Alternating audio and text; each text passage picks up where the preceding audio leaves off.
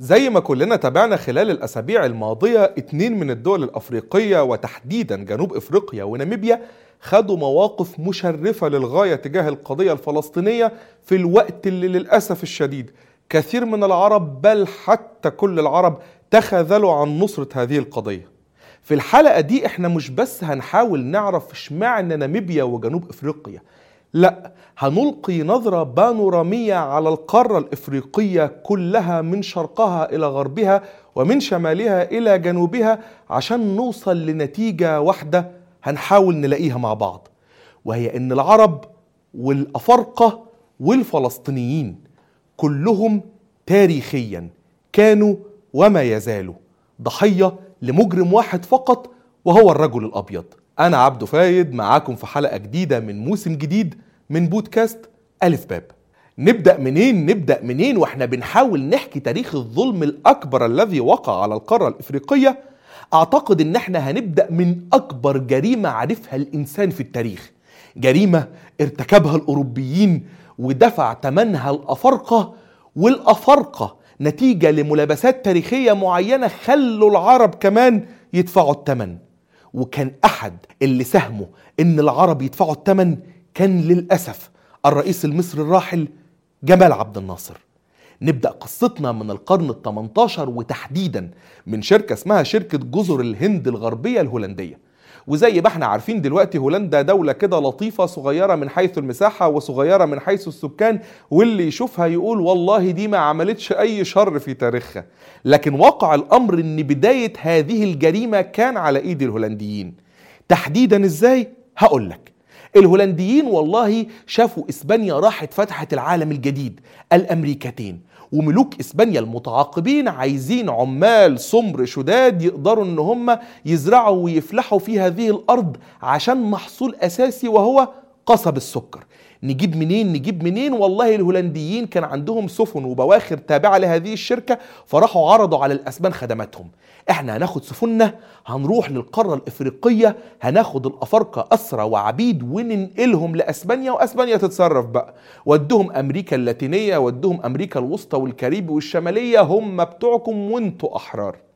لغاية دلوقتي التجارة كانت ماشية كويس جدا لكن مين هيشم ريحة الفلوس الكتير؟ ومين في نفس الوقت اللي هيقدم خدمات أكبر للإسبان؟ كانوا التجار الإنجليز. الإنجليز قالوا ببساطة شديدة إحنا هنعمل خدمة أكبر من اللي بيعملها الهولنديين عشان ناخد عقود توريد العبيد الأفارقة. إحنا هنبتكر ما يسمى التجارة الثلاثية. بمعنى سفننا هتطلع من إنجلترا هتروح لخليج غينيا في غرب إفريقيا تجيب الأفارقة كعبيد وتحديدا. الأفارقة اللي موجودين في غانا من قبيلة الآكان واللي كانوا بيسموا الكرومانتيين. كانوا طول بعرض بأكتاف شداد يقدروا إن هم يتحملوا. درجة الحرارة العالية في أمريكا اللاتينية ويطلعوا أكبر إنتاج ممكن. وبعد ما ناخدهم من خليج غينيا هنروح إحنا ما نرجعهمش بقى إسبانيا لأ. هناخدهم عبر المحيط الأطلنطي ونوصلهم إلى قلب العالم الجديد فبالتالي هذه الخدمة المضافة خلتهم ياخدوا رضا الإسبان في معاهدة أوتريخت سنة 1713 مقابل 200 ألف جنيه استرليني. الإنجليز دفعوهم لملك إسبانيا وخدوا الحق الحصري لتوريد العبيد. وبدأت مأساة مروعة. أنا عايز بس أحكي لك بس عن بعض النماذج اللي ممكن تقول لك التجارة دي كانت مأساوية إزاي. الإنجليز مثلا كان عندهم واحد اسمه السير جون هوكنز. وبالمناسبة القصص دي أو القصة دي تحديدا هتلاقيها في واحد من أهم الكتب اللي أنت لازم تكتبها ورايا كده لأن الحلقة هيكون فيها كتب ووثائقيات كتير جدا محتاجة إنك ترجع لها بعد الحلقة لو أنت حابب الاستزادة في المعرفة. الكتاب اسمه أوروبا والتخلف في أفريقيا والمؤلف هو والتر رودني. الكتاب بيقول لنا ببساطة إن واحد زي جون هوكنز ده كان من أوائل الإنجليز اللي دخلوا في تجارة الرقيق. عمل سفينة واثنين وثلاثه ويروح يجيب عبيد و... والدنيا ماشية معاه زي الفل. لكن اللي هيمشي بعده تلميذه كان قبطان اسمه القبطان كولينجوود. القبطان ده التلم... تتلمذ على يد يعني جون هوكنز لكن يمكن جون هوكنز ما كانش عنده هذه القسوة التي كانت لدى القبطان كولينجوود. القبطان كولينجوود كان عنده سفينة اسمها زونج. خد السفينة بتاعته وراح خليج غينيا حمل الرجالة الأفارقة فيها. وبعدين وهو في نص الطريق قال لك والله أنا عندي حمولة زايدة كده على المركب يجي بتاع 133 إفريقي. فخدهم من إيديهم وسلسلهم وكتفهم ورماهم في قلب المحيط الأطلنطي. لغاية دلوقتي جريمة قتل متعمد. بس الأسوأ حتى من كده كمان إن هو لما راح يسلمهم في جواتيمالا اللي هي حاليا جواتيمالا راح هناك واشتكى وقال والله أنا كان معايا بضاعة من العبيد وفسدت أو تلفت واضطريت إن أنا أتخلص منها. هاتوا تعويضات. أنا قتلتهم ومش هدي تعويضات لأهاليهم يعني اللي أنا سرقتهم منهم. لا لا لا لا. أنا عايز تعويضات على اللي أنا قتلتهم. فادوا له 30 جنيه استرليني على كل راس هو قتلها. يعني يعني كان القبطان كولينج وود وقتها بدأ صيته يسمع كده لكن اللي كان بيكسب معنويا من وراه جون هوكنز. جون هوكنز طبعا هو اللي كان بيتكلم مع الملكة وشافته بيكسب كويس وشافت رجالته شغالين كويس قالت له والله بص أنا هشاركك في التجارة دي. أنا يعني لعابها سال كما يقال. أنا هشاركك. هديك سفن جديدة وهديك حاجة بس الأرباح 60% ليا و40% ليك. وعشان تراضيه لأنها ما بتعملش حاجة وهتكسب على الجاهز قالت له أنا هديك وسام الفروسية الخاص بالملكة. وتخيل أنت وسام الفروسية وقتها اللي اللي تقلده جون هوكنز وحطه على صدره. كان وسام الفروسية عبارة عن عبد إفريقي مقيد بالسلاسل. جون هوكنز يشتغل والملكة بتكسب والأفارقة في البحر بيموتوا. مش بس مثلا حادثة السفينة زونج كان في سفينة كمان اسمها اليوسدن ودي كانت حادثة برضو من الأكثر بشاعة في التاريخ. السفينة اليوسدن دي كان على متنها 745 إفريقي في نص الطريق السفينة بتغرق في المحيط الأطلنطي فقام طاقم المركب الإنجليزي الهولندي قال لك والله بص إحنا عشان ما نعملوش دوشة الأفارقة دول لأنهم كتير وممكن يتهجموا علينا ولا حاجة إحنا هنعمل قوارب النجاة وهننزلها وهننط إحنا في البحر. بس قبل ما نعمل كده لازم ندخل جزء منهم في البدروم بتاع السفينة ونكلبشه من إيديه ورجليه بالجنازير عشان يغرقوا عادي. قتلوا 745 إفريقي وهم قاعدين عادي نزلوا هم ونجوا بأنفسهم. هتيجي تقول لي طيب والله هي دي بس الجرائم؟ هقول لك لا. طب العبيد بقى اللي بيوصلوا ويروحوا. هديك برضو مثال عن المعاناة يعني يعني المعاناة في الأسر رقم واحد والإنجليز بياخدوهم من خليج غينيا. المعاناة في النقل في رحلة مهلكة عبر المحيط الأطلنطي والمعاناة الثالثة لما بيوصلوا هناك. بما إن ده موسم كورة بقى وكأس الأمم الإفريقية وكأس الأمم الأسيوية والحديث لا يعلو عند كثير من العرب يعني عن كرة القدم. فيعني العشاق كرة القدم كده اللي يفتكروا منتخب هولندا في في, في التسعينات وبداية الألفية كان في لعيبة زي باتريك كلويفرت زي كلارنس سيدورف زي إدجار ديفيس طبعا بنضارته الشهيرة. الثلاث لعيبة دول هتلاقيهم سمر كده وهتفكر إن هم جايين من إفريقيا مثلا واتجنسوا في هولندا. لا. الثلاثة دول جايين من حتة تابعة لهولندا دلوقتي اسمها سورينام. سورينام اللي موجودة في العالم الجديد عند الأمريكتين. سورينام دي كانت مستعمرة هولندية موجودة هناك وكانوا بيعاقبوا العبيد اللي بيوصلوا تخيل إزاي. العبد بيسكن في في في غرفة لا يتجاوز مثلا يعني متر في متر يعني وغالبا كان بينام واقف زي الخيول. ولو فكر إن هو يهرب أول مرة بيقطعوا له وتر العرقوب. لو فكر تاني إنه يهرب ولا حتى اتكلم مع حد أو حرضه بيقطعوا إيديه ورجليه وبيسيبوه عبرة للآخرين وبيعلقوه زي ال... أنا آسف يعني زي البهائم في خطاف لحمة عشان يفضل عبرة. العمليات دي من تعذيب الهولنديين للأفارقة اللي وصلوا سورينام مات فيها أكتر من 90 ألف شخص 90 ألف كده يعني أكل عليهم التاريخ والشرب ومحدش دفع حاجة. هتيجي برضو تسألني تقول لي طب يعني هي الملكة استفادت والهولنديين وكذا دول بس اللي استفادوا؟ لا والله. تخيل أنت مين اللي المفروض يرأف بهؤلاء الناس ويقول نحررهم ونعمل الكنيسة الإنجيلية ال- أو الكنيسة البروتستانتية الإنجليزية اللي هي أسقفية كانتربري. يعني هم المفروض يكونوا أرحم بقى إحنا رجال دين في النهاية. لا. الكنيسة نفسها عملت صندوق اسمه صندوق الأميرة آن. بتشارك هي من خلاله بتاخد فلوس بتشارك في تجارة العبيد بتكسب ويبقى معاها أرباح وتحطها في الصندوق. ويفضل الصندوق يكبر يكبر يكبر لغاية ما وصلنا سنة 2021 وتخيل الصندوق فيه كام من عوائد تجارة الرقيق التي مارستها الكنيسة الإنجليزية؟ 10.1 مليار جنيه استرليني. وصحيح الخبر اللي هتشوفه دلوقتي على الشاشة ده من البي بي سي وأسقف كانتربري بيعتذر ويقول والله إحنا يعني غلطنا في حق الأفارقة وأخدنا منهم ملايين كده وقتلنا منهم ملايين برضه في تجارة الرقيق. طب بالنسبة للعشرة مليار استرليني حسيت كده يعني اتكسفت على دمك وخدتهم اديتهم للدول الأفريقية وفوقهم عشر أضعاف أو مئة ضعف بما يوفي حق الجريمة التاريخية؟ لا. إحنا بعد 200 300 400 سنة إحنا دايما بنعتذر بعد ما نسرقكم ونقتلكم وكل شيء واعتذار بثلاثة فرنك عشان نقول شاهدوا المسؤولية الأخلاقية للغرب في الاعتراف بجرائمه. لك أن تتخيل كم واحد اتنقل عبر هذه التجارة. اديني تخيل رقم كده. التجارة دي استمرت 200 سنة. التجاره الثلاثيه تحديدا. استمرت قد إيه؟ استمرت 200 سنة واتدفع فيها قد إيه دم؟ 35 مليون إفريقي نقلوا من بلادهم إلى العالم الجديد.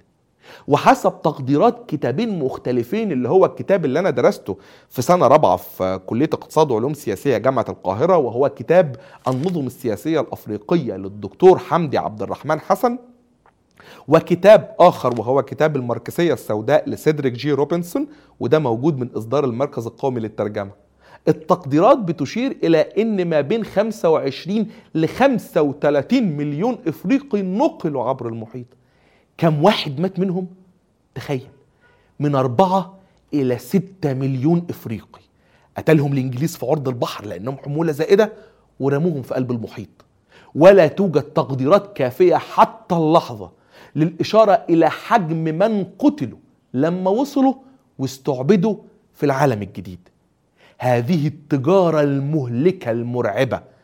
التجارة دي استفاد منها مدينة هي مدينة نجمنا المحبوب كابتن محمد صلاح الذي ساوى بين الضحية والجلاد الذي رأى أن كل الدماء مقدسة وكل الأرواح مقدسة واللي ساب منتخب بلده وهو بيلعب في بطولة مهمة وقال لك أنا هروح أرجع لمدينة ليفربول عشان ألعب في النادي بتاعها. ليفربول بالمناسبة وبريستول برضه متابعين كرة وأكيد كلنا عارفين ليفربول يعني بما إنه محمد صلاح. ليفربول دي كانت مدينة صيادين وشحاتين. يعني كانت مدينة فقيرة جدا لغاية ما بدأت تجارة الرقيق. ومن هناك ومن هناك ومن ليفربول اتعمل المينا الشهير ميناء ليفربول اللي هو خرج منه أصلا هذه التجارة وكانت السفن تخرج منه إلى إفريقيا ومن إفريقيا للعالم الجديد. هذه المدينة برمته أصلا بنيت على أكتاف الأفارقة على دمائهم اللي حولها الإنجليز لفلوس. هتيجي تقول لي بعد هذا السرد أيوه أنت قلت لي في بداية الحلقة جريمة ارتكبها الأوروبيين ودفع ثمنها على الأفارقة والأفارقة دفعوها للعرب. وجبت لي كمان اسم عبد الناصر. طب إيه القصة؟ القصة كده لسه مش واضحة. لا هي وضحت الجزء الأول منها اللي هو الجريمة الأوروبية في التجارة الثلاثية ضد الأفارقة. طب إيه علاقة العرب بالموضوع؟ هقول لك. الإنجليز يعني من التخابث قدروا إن هم يلبسوا الجريمة للعرب. يعني هم بعد كده طبعا احتلوا القارة وهنرجع للنقطة دي. لكن بدأوا يصنعوا سردية تاريخية بتقول إن اللي أصلا سابوا الأفارقة وأسروهم هم العرب وهم اللي كانوا بيبيعوهم للإنجليز وإحنا يا حرام ملناش ذنب وملناش دعوة. والأفارقة في أجزاء منهم طبعا وبدون تعميم في دول بعينها ولأنهم مش قادرين ياخدوا حقهم من الإنجليز قال لك والله مين أول واحد جنبنا؟ العرب. يلا نشيله المسؤولية. يلا ننتقم منه بل وحتى نقتله. ودي النقطة اللي هنقف عندها. إزاي الأفارقة خلوا العرب يدفعوا ثمن جريمة ما كانوش هم صناعها الأكبر. بس قبل ما نجاوب على دي لازم نرجع شوية نخرج شوية ونروح لحتة تانية. اللي هي سلطنة عمان البلد اللي إحنا كلنا دلوقتي شايفينها بلد الأنتخة والروقان وملهاش علاقة بمشاكل جيرانها وقاعدة. وطبعا دي نقطة غير صحيحة في المطلق يعني وممكن نرجع لها في حلقات تانية لما نتكلم عن سلطنة عمان. لكن يعني دي الصورة الشعبية السائدة عن السلطنة.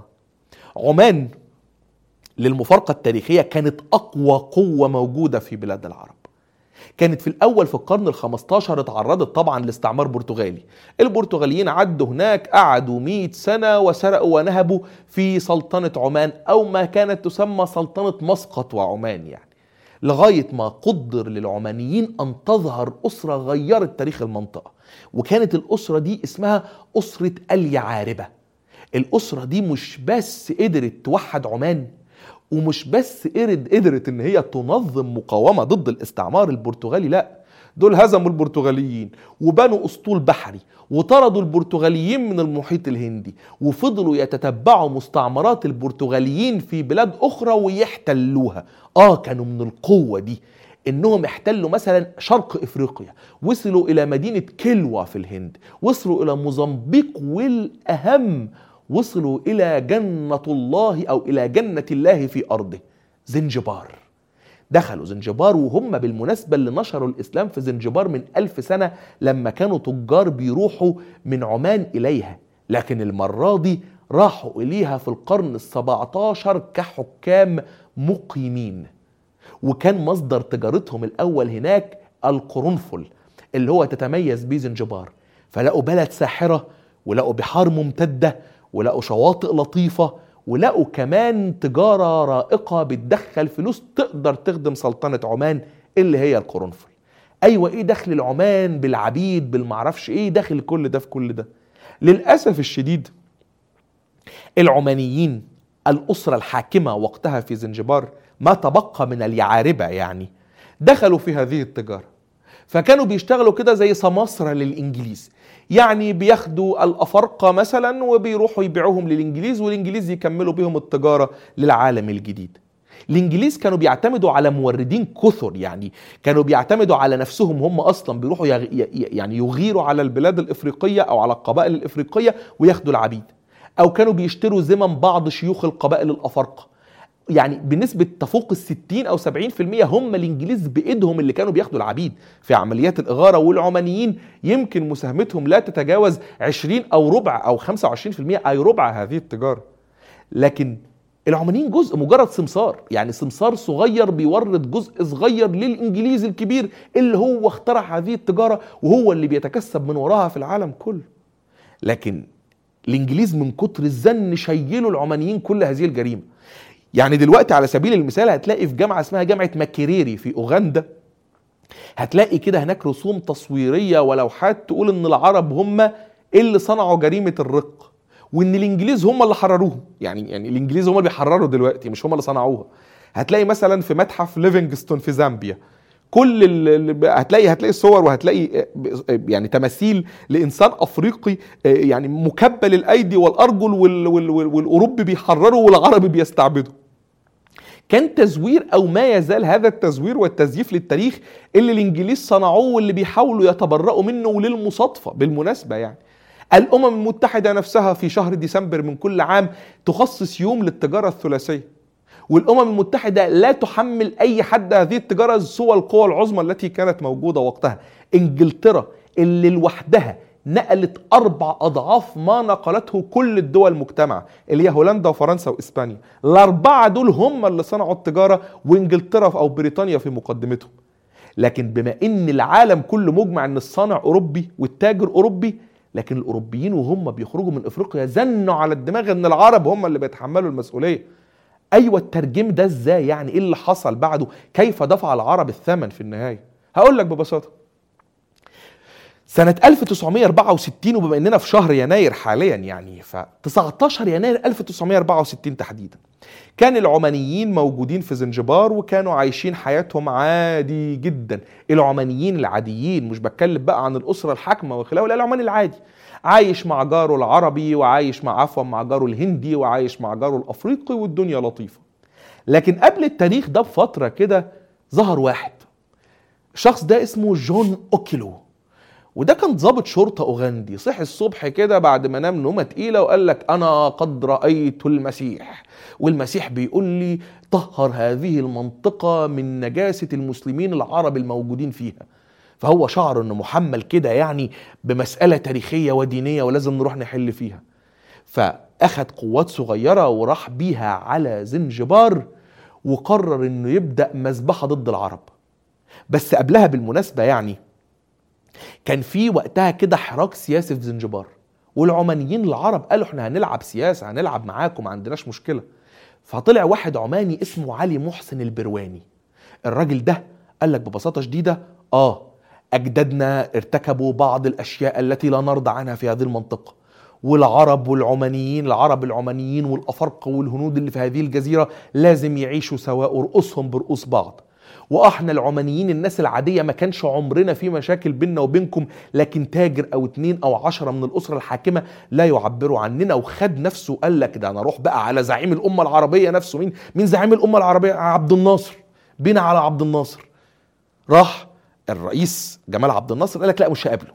فصدر له مين؟ صدر له الأستاذ محمد فائق أو محمد فايق اللي هو مستشار عبد الناصر للشؤون الإفريقية. علي محسن البرواني قعد مع محمد فايق وقال له بلغ الرئيس عبد الناصر إن إحنا عايزين دعم مصر عشان نعمل انتخابات حرة في هذه المنطقة في زنجبار وبصورة أو بأخرى إن إحنا نعيد إصلاح أخطاء الماضي. فمحمد فايق راح قال له والله إحنا مش مهتمين قوي يعني اتصرف أنت مع نفسك كده. وقال له بصراحة مصر عندها مشغوليات كبيرة ودي مش من أولوياتها وتنقصنا الأموال والمع. فعلي محسن البرواني حس كده هو آه يعني هناك أشياء أخرى تبدو في الجوار وأنا لا أفهمها. ولما رجع مرة تانية هناك أسس الحزب الوطني الزنجباري وقال لك هندخل انتخابات مع الحزب الافرو شيرازي أو الحزب ضد الحزب الافرو شيرازي والحزب المرقسي الماركسي اللي هم بيمثلوا الأفارقة المسيحيين في الجزيرة. لكن كان فات الأوان. في قرار ما اتخذ بشأن العرب العمانيين وهيتنفذ يوم 19 يناير 1964 من باب الصدفة يعني كان في طائرات إيطالية بتصور كده الغابات الإفريقية والبراري لمادة تصلح إلى مادة وثائقية مادة فيلمية وثائقية. فمن حسن الحظ أو من سوء الحظ سميها كما تسميها يعني. كانوا معديين كده من فوق المحيط الهندي وبالتحديد جزيرة زنجبار فوجدوا بالمناسبة الفيلم الوثائقي الإيطالي ده لسه موجود مدته ساعتين على يوتيوب يعني. فلقوا إن الأفارقة بيذبحوا العرب ذبحا وبياخدوهم وبيرموهم في المحيط في المحيط الهندي. والمحيط كله يبدو دامي بلون الدماء وإنهم كانوا ساعات بيحفروا حفر في الرمل وبيدفنوا فيها العرب أحياء. واحد وعشرين ألف من عرب عمان الذين يقيمون في زنجبار قتلوا في هذا اليوم واليومين اللاحقين. واللي هنكتشفه أكتر من كده مروع. القتلة بالمناسبة الأفارقة كانوا بيقولوا كده في شعاراتهم هذا حق المسيح هذا حق الله هذا شعارات وهلاوس دينية ضد ناس هم كانوا عايشين معاهم كجيرانهم. هنكتشف كده من باب المضحكات المبكيات إن السفارة الإنجليزية اللي كانت موجودة وقتها في أوغندا كانت تعرف كويس جدا بشأن المذبحة ولم تبلغ العرب. بل ساعدت أصلا جون أوكيلو ورجاله مش بس الإنجليز اللي ساعدوا مصر والجزائر الاتنين ساعدوا. لغاية قبل فترة قريبة أنا كنت بقرأ كتاب عبد الناصر والثورة الإفريقية لمحمد فايق. فكان عنده كده سردية لطيفة بيقول فيها والله إحنا لما بدأت المذبحة ما كناش عارفين إنها هتبدأ خالص مبدئيا. وبعدين لما بدأت إحنا قلنا لو اتدخلنا هيحسبوا ان إحنا داخلين بصفاتنا عرب ومسلمين فالموضوع هيزيد أكتر ويقول لك ده له بعد إقليمي ودولي فيلا نقتل منهم عدد أكبر من العشرين ألف اللي ماتوا. وكمان قال والله أصل زنجبار لما بقت ملك الأفارقة مش العرب انضمت إلى تنزانيا وتنزانيا كلها أمة اشتراكية ماركسية بقيادة الحزب الاشتراكي التنزاني. فيعني مننا وعلينا. طب وقال كمان والله إن تنزانيا الجديدة دي اللي نشأت على دماء العرب وضمت زنجبار بتناصر القضية الفلسطينية طبعا أو مش بتناصرها ما عملتش علاقات مع إسرائيل. فشاف إن دي أسباب كافية إن إحنا والله ما عرفناش نعمل حاجة. فقلت والله الراجل مظلوم لا مظلوم محمد فايق. إحنا ما كناش نعرف بقى إن في مذبحه لغاية ما كنت بشوف وثائقي بيتضمن شهادات تاريخية لافارقه من زنجبار شاركوا بنفسهم في قتل العرب العمانيين في الجزيرة. وكان الفيلم اسمه زنجبار الحكاية المنسية. ومن إنتاج الجزيرة الوثائقية ومدته تقارب ساعة ونص. في هذا الفيلم الوثائقي يقف أحد مؤسسي حزب الأمة الماركسي وهو بيقول آه أنا خرجت من زنجبار ورحت على ألمانيا ورجعت على القاهرة. هناك كان في معسكرات تدريب أنشأها المصريون اللي دربونا عسكريا واللي أمدونا بالسلاح عشان ننفذ المجزرة اللي ارتكبت في حق العرب العمانيين. ومش بس كان عبد الناصر كان أحمد بن بلة كمان في الجزائر من الناس اللي ساهمت في تدريب وتسليح ما يسمى يعني بالثوار الأفارقة. اللي الواحد عايز يختم بيه الفقرة دي اللي هي أو القطعة دي اللي إحنا هنخش من بعدها ونكمل تاريخ القارة إن هناك جريمة مروعة ارتكبت وقتل فيها ما يزيد عن 6 مليون إفريقي ورحل فيها أكثر من 35 مليون من أبناء القارة. واللي دفع ثمنها أفارقة والذاكرة التاريخية زيفت وللأسف بعض الأفارقة الموتورين حملوا الذنب للعرب. وكعادة العرب العرب بينهشوا في العرب. هناخد بعد كده نفسنا وهنطلع من رحلة التجارة الثلاثية عشان نروح لنقطة تانية وهي نقطة ما الذي حدث بعد جريمة العبيد. هيجي حد طبعا هيقول لي يا عم هو مين اللي حرر العبيد؟ مش الإنجليز مش الأمريكان هم اللي أصدروا مراسيم تحرير العبيد ثم تبعهم العالم. وهذه يعني الأهازيج المحفوظة اللي بتردد فيها كذا مناسبات. لا والله. في كتاب شهير جدا يعني شهير بالنسبة للأكاديميين شوية اسمه تجارة العبيد في إفريقيا للدكتورة عايدة العزب موسى. الكتاب ده بيقول لك ليه تحديدا أصلا صدرت فكرة تحرير العبيد من قلب الغرب بعد ما قتلوا واستعبدوا عشرات ملايين الأفارقة؟ ببساطة لأن الغرض من العبودية انتهى من الأساس. لأن وقتها كانت أوروبا النهضة الأوروبية الناشئة وبالتحديد من إنجلترا معتمدة على التجارة. والله إحنا كمصر بنروح نجيب عبيد ونبيعهم ونكسب من وراهم قرشين نرجع تاني نستثمرهم في تطوير قرانا ومدننا وسواحلنا وشواطئنا زي مدينة ليفربول. إنما دلوقتي لا الأمر اختلف. إحنا ما بقيناش عايزين التجارة إحنا دخلنا عصر الثورة الصناعية. يعني إيه الثورة الصناعية؟ يعني اخترعنا الآلات البخارية واخترعنا الماكينات والماكينات دي عشان تشتغل عايزة مادة خام فلازم أنا. بدل ما أروح بأساطيلي أجيب عبيد أنا هروح بأساطيلي أحتل البلاد اللي فيها موارد طبيعية وبالضرورة. أنا مش عايز العبيد يخرجوا بره أنا عايز أستعبدهم جوه القارة الإفريقية. فشكل العبودية اختلف ولم تلغى العبودية بالأساس.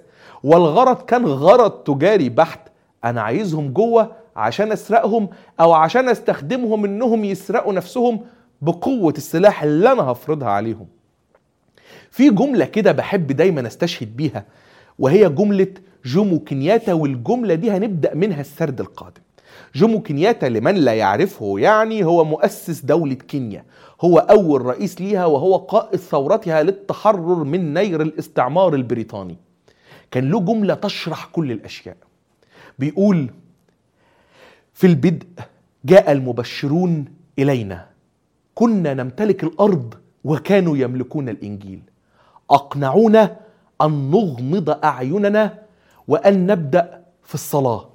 فلما انتهينا وجدناهم وقد امتلكوا الأرض ووجدنا أنفسنا ونحن نملك الإنجيل وهي دي الخدعة الكبيرة. إن المبشرين الاستعماريين جم من بريطانيا وفرنسا وقالوا للأفارقة والله أنتوا كائنات أدنى من البشر. إيه ده؟ أنتوا سود. يعني وبتعيشوا أنماط حياة بدائية قبائل وقرى وخيام. لا لا أنتوا كائنات أدنى. إحنا لازم نعلمكم الحضارة الأوروبية لازم نعلمكم التمدن الأوروبي وأول حاجة لازم نعلمكم الطريق لربنا لأنكم طبعا وثنيين أو حتى مسلمين. مش فارقة. يعني أنتوا بالنسبة لنا أنتوا الاثنين سواء. فانت عشان نعلمك طريق ربنا لازم تخضع لي بالكامل بقى وتسمع كل اللي أنا هقول لك عليه وتشتغل عبد لأن أنا أصلا حتى بالتعليم الدينية شايفك أصلا مجرد عبد مش انسان. أنا بس هحاول ارقي عبوديتك خليك عبد بيعرف يصلي. يعني عبد بيروح المذبح عبد بيروح الكنيسة. يعني انما مش هخليك عبد مش هخليك انسان زيي يعني. فبدأت الخدعة الكبرى من فكرة ان أنا هعلمك الحضارة يا افريقي يا تافه يا بائس يا حبيبي. وهكذا بدأ الأمر. ثم جاءت الأساطيل الإنجليزية والقوات الإنجليزية الغازية. وتحتل جنوب القار اللي إحنا بنشوفها دلوقتي زي جنوب إفريقيا زي ناميبيا زي بوتسوانا. وتحتل طبعا جزء من شمال القارة أو وادي النيل زي مصر والسودان. ومن وسط القارة زي زامبيا زي أوغندا زي كينيا. والفرنسويين طبعا خدوا هم كمان نصيبهم. خدوا المستعمرات إفريقيا الاستوائية وخدوا شمال إفريقيا والعالم كان بين الاتنين زي الفل. إحنا الاتنين قسمنا القارة كده في النص بينا وكل واحد ونسرق بقى براحتنا لكن كده حصل ظرف تاريخي للإنجليز والفرنسويين تسألني إيه هو هقول لك. وقتها كانت القارة الأوروبية محكومة بالاثنين بريطانيا وفرنسا. مفيش حد بيفتح بقه يعني. هتقول لي طب وألمانيا وإيطاليا؟ هقول لك فاكر حلقتنا اللي اتكلمنا فيها عن ألمانيا؟ أو الحلقة اللي كان اسمها كيف ساعدت الشريك الصامت كيف ساعدت ألمانيا على سحق على سحق الفلسطينيين في غزة؟ فاكر الحلقة دي؟ الحلقة دي اتكلمنا فيها بس عدينا مرور الكرام كده على مؤتمر اسمه مؤتمر التكالب الاستعماري سنة 1885 قبل المؤتمر ده كانت قلت لك أوروبا كانت محكومة بالاثنين بريطانيا وفرنسا. وكانت ألمانيا دي شوية دويلات يعني. كان عندهم كده بروسيا كان عندهم بافاريا كان عندهم معرفش كذا لكن ما فيش دولة اسمها ألمانيا. إيطاليا كانت نفس الفكرة ما فيش دولة اسمها إيطاليا. كان لومبارديا كان نابولي كان معرفش كذا. كانت برضو بلجيكا كده حتة صغيرة بس ما لهاش قيمة ووزن في السياسة الأوروبية غير بالتحالفات اللي بتدخلها. الوضع اتغير ألمانيا كبرت وحد المستشار بسمارك كل الولايات المتنازعة دي وخلق منها دولة واحدة اسمها ألمانيا وقالت عايز حقي بقى. أنا عايز حق في المستعمرات اللي بره دي أنتوا خدتوا العالم كله وما سبتوليش حاجة. إيطاليا نفس الفكرة قالت أنا عايز حق في اللي بره أنتوا سرقتوا العالم طب أنا هاكل إيه؟ وبلجيكا نفس الفكرة طب أنا عايز كمان أنا كمان حتة من من, من العالم ده. بس إحنا خلاص قفلنا العالم ضبة مفتاح يعني. هنجيب لكم منين؟ فقال لك والله إحنا نراضيهم كده. فقالوا الملك بلجيكا بص خد حتة أرض في إفريقيا وخدها وإحنا راضيين. أي حتة بره حدودنا إحنا الاثنين أنا أنا بريطانيا وفرنسا. ألمانيا نفس الفكرة ادوها ناميبيا وادوها توجو وادوها الكاميرون وقالوا لها قالوا لها سموها مستعمرات إفريقيا الألمانية. إيطاليا يعني اكتفت في مرحلة لاحقة إن هي تروح تشوف إثيوبيا كده حتة صغيرة. فالعالم اتغير وبالتبعية دخلت قوة جديدة كده جوه القارة الإفريقية. فبقى عندنا كده العالم في إفريقيا ينقسم إلى خمس دول. بقى عندنا بصورة أساسية فرنسا بريطانيا ألمانيا بلجيكا وبعده دخل البرتغال ودخلت كمان إسبانيا خدت غينيا الاستوائية وغينيا بيساو والبرتغال خدت كده كاب فيردي المنتخب المرعب دلوقتي في كأس الأمم الأفريقية خدت كاب فيردي وخدت وخدت الموزمبيق وخدت كمان انجولا وخدت كمان إيه آه يا ربي كان خدت غينيا بيساو غينيا الاستوائية كانت تبع إسبانيا غينيا بيساو كانت تبع البرتغال. واستقرت خلاص كده خريطة القوى الاستعمارية داخل القارة الإفريقية. طيب أيوه القصة هنا فين دلوقتي تحديدا؟ المفروض اللي إحنا جايين له إيه في الكلام؟ اللي جايين له هي المرحلة الثانية من استغلال الأفارقة. كيف كان العالم يبدو جوه القارة الإفريقية بعد اكتمال الاستعمار الأوروبي؟ وهنقول القصص دي تحديدا من أكتر من دولة عشان نجيب على أو نجيب على سؤال رئيسي.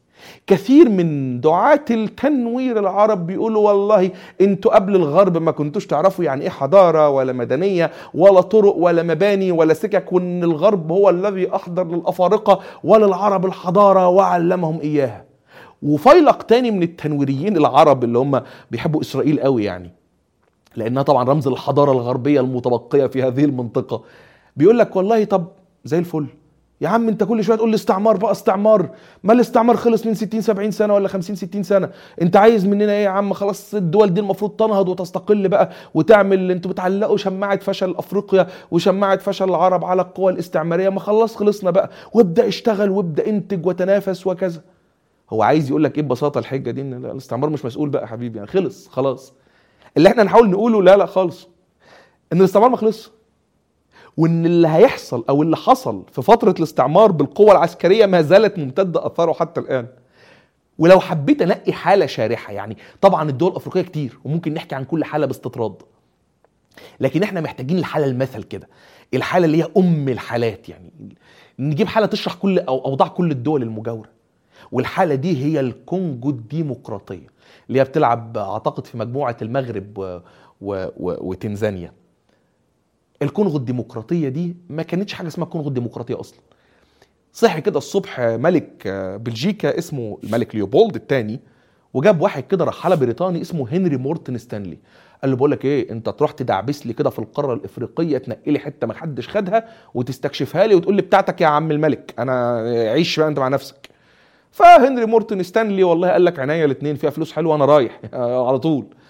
فراح جاب ثلاثة مستكشفين كده أخواته الصغيرين وقام رايح فين؟ يدعبس في القارة الإفريقية لغاية ما لقى حتة ما حدش حط رجله فيها. والحتة دي كانت حوض نهر الكونغو. شيء شاسع وعملاق لا تدركه الأعين والأبصار. حاجة عملاقة. وقام رسم كده بالفعل, يعني. رسم كده حتة كده قال لك دي بتاعتك يا ملك بلجيكا ما حدش موجود فيها. بتاعتك انت بقى. أنا اللي اكتشفتها وبتاعتك. اديني فلوسي. اداله فلوسه. القطعة اللي صورها دي كانت مساحتها تعادل 88 ضعف مساحة بلجيكا. ثم أسماها الملك ليوبولد الكونجو بتاعتي. يعني شوف حتى بريطانيا لما كانت بتحتل أرض كانت بتقول ملك بريطانيا. فرنسا ملك فرنسا. قال لك لا دي مش ملك بلجيكا دي بتاعتي أنا. يعني دي حتتي ضيعتي. أعمل اللي أنا عايزه. قعد هناك بالجيش البلجيكي طبعا اللي بيخدم مصالحه وقال لك والله البلد دي بيطلع منها مطاط زي الفل. ازرعوا لنا شجر مطاط.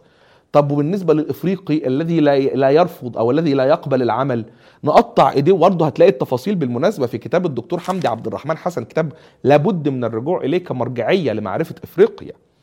كانوا بيقطعوا إيديه ورجليه من خلاف ويصلبوه ويعلقوه عبرة. طب التعليم لا لم يكن يسمح للأفارقة بالتعليم. لم يكن يسمح لهم حتى مش بركوب المواصلات حتى بالمرور في شارع يمر فيه مواطن بلجيكي أبيض. الراجل ده من الهوس والجنون قتل قتل لغاية 1908 10 مليون يعني 10 مليون. تخيل من 1885 ل 1908 قتل 10 مليون. يعني ده مش هولوكوست ده ده, ده, ده, ده, ده كوكتيل مذابح وابادات جماعية. لدرجة إن حتى الأوروبيين بين قوسين الاستعماريين بريطانيا وفرنسا صعب عليهم. قال لك يا عم مش كده يعني راجل مجنون يعني اقتل آه إحنا بنقتل زيك بس مش بالفداحة دي. وطالبوا إن هو تنتزع من ملكيته الشخصية ويدوها لبلجيكا. يعني ربما يكون فيها رشادة مش بتاعتك أنت بتاعت الدولة بتاعتك على الأقل. أنا عايزك تتخيل بس كده. لما انتهى الاستعمار البلجيكي للكونغو سنة 1960 كان في كم متعلم اديني رقم كده تخيلوا. كم متعلم جامعي يعني مش يعني 16 بلد بهذه الضخامة فيها 16 واحد دخلوا جامعة. 16 إفريقي دخلوا جامعة. فلك أن تتخيل كيف كان يبدو العالم بقى هناك يعني. ولما جه ميعاد الاستقلال ساعتها يعني البلجيكي خلاص بقى الموجات التحررية بدأت ولازم يسيبوا حتة يعني بريطانيا مشيت وفرنسا أنت هتقعد؟ لا. وخلاص أنا بقيت دولة قزمة صغيرة أصلا. فأنا همشي. فمن باب العلياء والأنفة كده اللي هو أنا مش هسيبك تستقل. لا ده أنا هروح. وكان وقتها الملك اسمه بودوين هقف في البرلمان الكونجولي اللي أنا صممته قبل ما أمشي. وهقف هأعلن من كبرياء وعلياء إن أنا أمنح الكونجوليين الاستقلال. لكن كان في واحد قاعد يتكلم ما عجبوش بقى. يعني باتريس لومومبا قال لك لا هو أنت جاي تقول لي أنا بديك الاستقلال وعايزني أسقف؟ واقول الله الله يحيى الملك يعيش الملك. باتريس لومومبا وقف أمام برلمان بلده في حضرة الملك بودوين وقال له أنتوا المسؤولين عن اللي حصل في بلدي. أنتوا اللي ارتكبتوا الجرائم وأنتوا وأنتوا وأنتوا وهتدفعوا ثمنها طبعا. أسقط في يد ملك بلجيكا. هو جاي مفكر إن هم هيعاملوه باعتباره الواهب المانح العاطي اللي بيديهم حريتهم. وجد إن في واحد واقف يقول له لا أنا خدت حريتي بإرادتي وهدفعك ثمن الاستبداد اللي أنت مارسته في حقي والسرقة اللي أنت سرقتها لي. خرج وقتها وهو في حالة من الصدمة والذهول. وحتى الكونجوليين يعني كانوا ملفوفين حوالين عربيته وخدوا منه السيف. يعني حتى من قبيل الإهانة واحد كونجولي قام خد منه السيف بتاعه. وهو وهو ماشي. خرج من المطار وهو في دماغه حاجة واحدة بس. باتريس لومونبا لن يعيش على قيد الحياة مرة واحدة. مرة واحدة للأبد. لومونبا وقتها راح على فكرة ما قالش أنا هعادي الغرب ولا حاجة. راح كده بلجيكا عفوا يعني راح أمريكا وقال لهم والله أنا عندي مشاريع لإقامة سكك حديد والتطوير بلدي وخزانات وكذا. قالوا له لا لأنك رحت لموسكو قبل كده يعني إحنا شاكين فيك. أنت راجل شيوعي ما بنحبكش. فالراجل قال لك طب مش انت قلت إن أنا شيوعي طب أنا رايح بقى. وراح موسكو وتعاون مع الروس وعفوا مع السوفييت وقتها وبدأ يتعاون مع الصينيين واختار المعسكر الشرقي. فتوفرت أسباب إضافية لقتله. الراجل ده كان عنده فعلا حلم البلد كان عايز يعمل جيش وكان عايز يعمل دولة ومؤسسات وتعليم. ورد الفعل مروع بمعنى الكلمة. الأمريكان والبلجيك الاتنين بدأوا يخططوا لقتله. الأمريكان آه الأمريكان. كان في مشروع كده سري في أمريكا اسمه MK Ultra. المشروع ده كان مشروع غسيل عقول. صممته المخابرات الأمريكية كده في السر وجابوا مجموعة من أحقر الدكاترة على وجه الأرض. منهم دكتور مجري اسمه سيدني جوتليب. والراجل ده كان وظيفته إنه يبتكر مواد ويحقن بيها الناس عشان يصابوا بحالة من الهلوسة ويتم التحكم في عقولهم بعد كده. كان واحد من أبرز ضحايا المشروع التجريبي لغسيل العقول أو لغسيل الأدمغة جندي أمريكي اسمه فرانك أولسن. حقنوه بماده اسمها LSD خدها أصيب بهلاوس راح رمى نفسه من الدور التاسع. بالمناسبة هتلاقي مقال في الواشنطن بوست هن هنحط لك صورته اسمه The Victims of MK Ultra ده بيشرح كل تفاصيل هذه العملية يعني أو البرنامج السري لغسيل العقول. سيدني جوتلب ده كان دكتور هناك. فجاله كده واحد من الاستخبارات الأمريكية قال له بقول لك إيه في واحد إفريقي عايزين نخلص منه وعايزين نبتكر مادة نقتله بيها من غير ما يبان إن إحنا قتلناه. قال لهم سهلة. قام عامل معجون سنان فيه مادة سامة وقال لهم كل اللي أنتم محتاجينه خدوا المعجون ده وودوه لمين؟ وودوه للراجل اللي أنتوا عايزين تقتلوه وأول ما يحطه بس يلمس شفايفه هيموت هيطب هيطب ساكت. وفعلا سيدني جوتلب بنفسه صنع معجون السنان وخده وسافر بيه الكونغو قابل واحد اسمه لاري ديفلن وده كان مدير محطة الاستخبارات الأمريكية في الكونغو. وكانوا هيوصلوا لومومبا لكن من حسن الحظ ضاع منهم في الطريق. لومومبا ما ماتش. نقتله إزاي؟ نقتله إزاي؟ قال لك والله إحنا هنعمل حاجة بقى. هنضعف قوته الداخلية. أغنى إقليم موجود في الكونغو هو اسمه إقليم كاتانجا. قاموا عاملين كده شبه انقلاب في الجيش قام واحد اسمه الجنرال تشومبي قام حرك قواته واحتل إقليم كاتانجا اللي هو رئة الكونجو الاقتصادية. وبعد أربع خمس شهور وإذ فجأة الجنرال تشومبي وصل بقواته إلى العاصمة دخلوا جابوا باتريس لومومبا وكتفوه وقيدوه وسلموه للبلجيك. إيه اللي عمله البلجيك في باتريس لومومبا القصة دي ستظل لغز لغز. محدش يعرف عنه حاجة. باتريس لومومبا لن يظهر على قيد الحياة مرة أخرى. وكل الأقاويل بتقول إنه مات واتقتل محدش يعرف حتى اتقتل إزاي لغاية ما صحينا سنة 2000 على جندي بلجيكي أو ضابط بلجيكي هو اللي قتله. وكان اسمه جيرار زفيتا الراجل ده قتله إزاي بقى؟ خدوا باتريس لومومبا عذبوه قطعوا إيديه رئيس وزراء الكونجو. عذبوه قطعوا ايده ورجليه سنة 1960 وبعدين كسروا جمجمته وبعدين بعد ما قتلوه حطوه في حامض أسيد عشان جثته تدوب. الضابط البلجيكي اللي هو جيرار زفيتا هو الوحيد اللي احتفظ بضرس لومومبا وبجزء من جمجمته في كيس من باب الذكرى. أنا اللي قتلت باتريس لومومبا رئيس وزراء منتخب مدني منتخب بعد الاستقلال في الكونغو. أنا اللي قتلته. من باب الحقد الأبيض إنهم ما قدروش يستحملوا حتى إن واحد يقف قدام ملكهم ويقول له أنا مش مسامح في اللي أنتوا عملتوه في بلدي ولا الفقر اللي سببتوه ومصر أجيب حقي منكم. ده كان اللي حصل لباتريس لومومبا. وبالمناسبة يعني كانوا عايزين حتى من الغل البلجيكي إن هم يقتلوا ولاده. اللي أنقذ ولاد لومومبا كان رحمة الله عليه الفريق سعد الدين الشاذلي. كان وقتها بيشارك أو هو قائد البعثة المصرية المشاركة ضمن قوات حفظ السلام الأممية وهو اللي قدر ياخد ولاد باتريس لومومبا ويهربهم مراته وولاده ويجيبهم هنا قلب القاهرة عاشوا في حي في مصر الجديدة على نفقة الدولة المصرية. هتشوف بالمناسبة في وثائق الجزيرة اللي اسمه باتريس لومومبا الزعيم المغدور. هتلاقيهم كبروا دلوقتي وبيتكلموا المصرية بطلاقة كما لو كانوا مواليد حي شبرا وهما لا يع... أو ولاده وعيلته لا يعرفوا وطن غير مصر.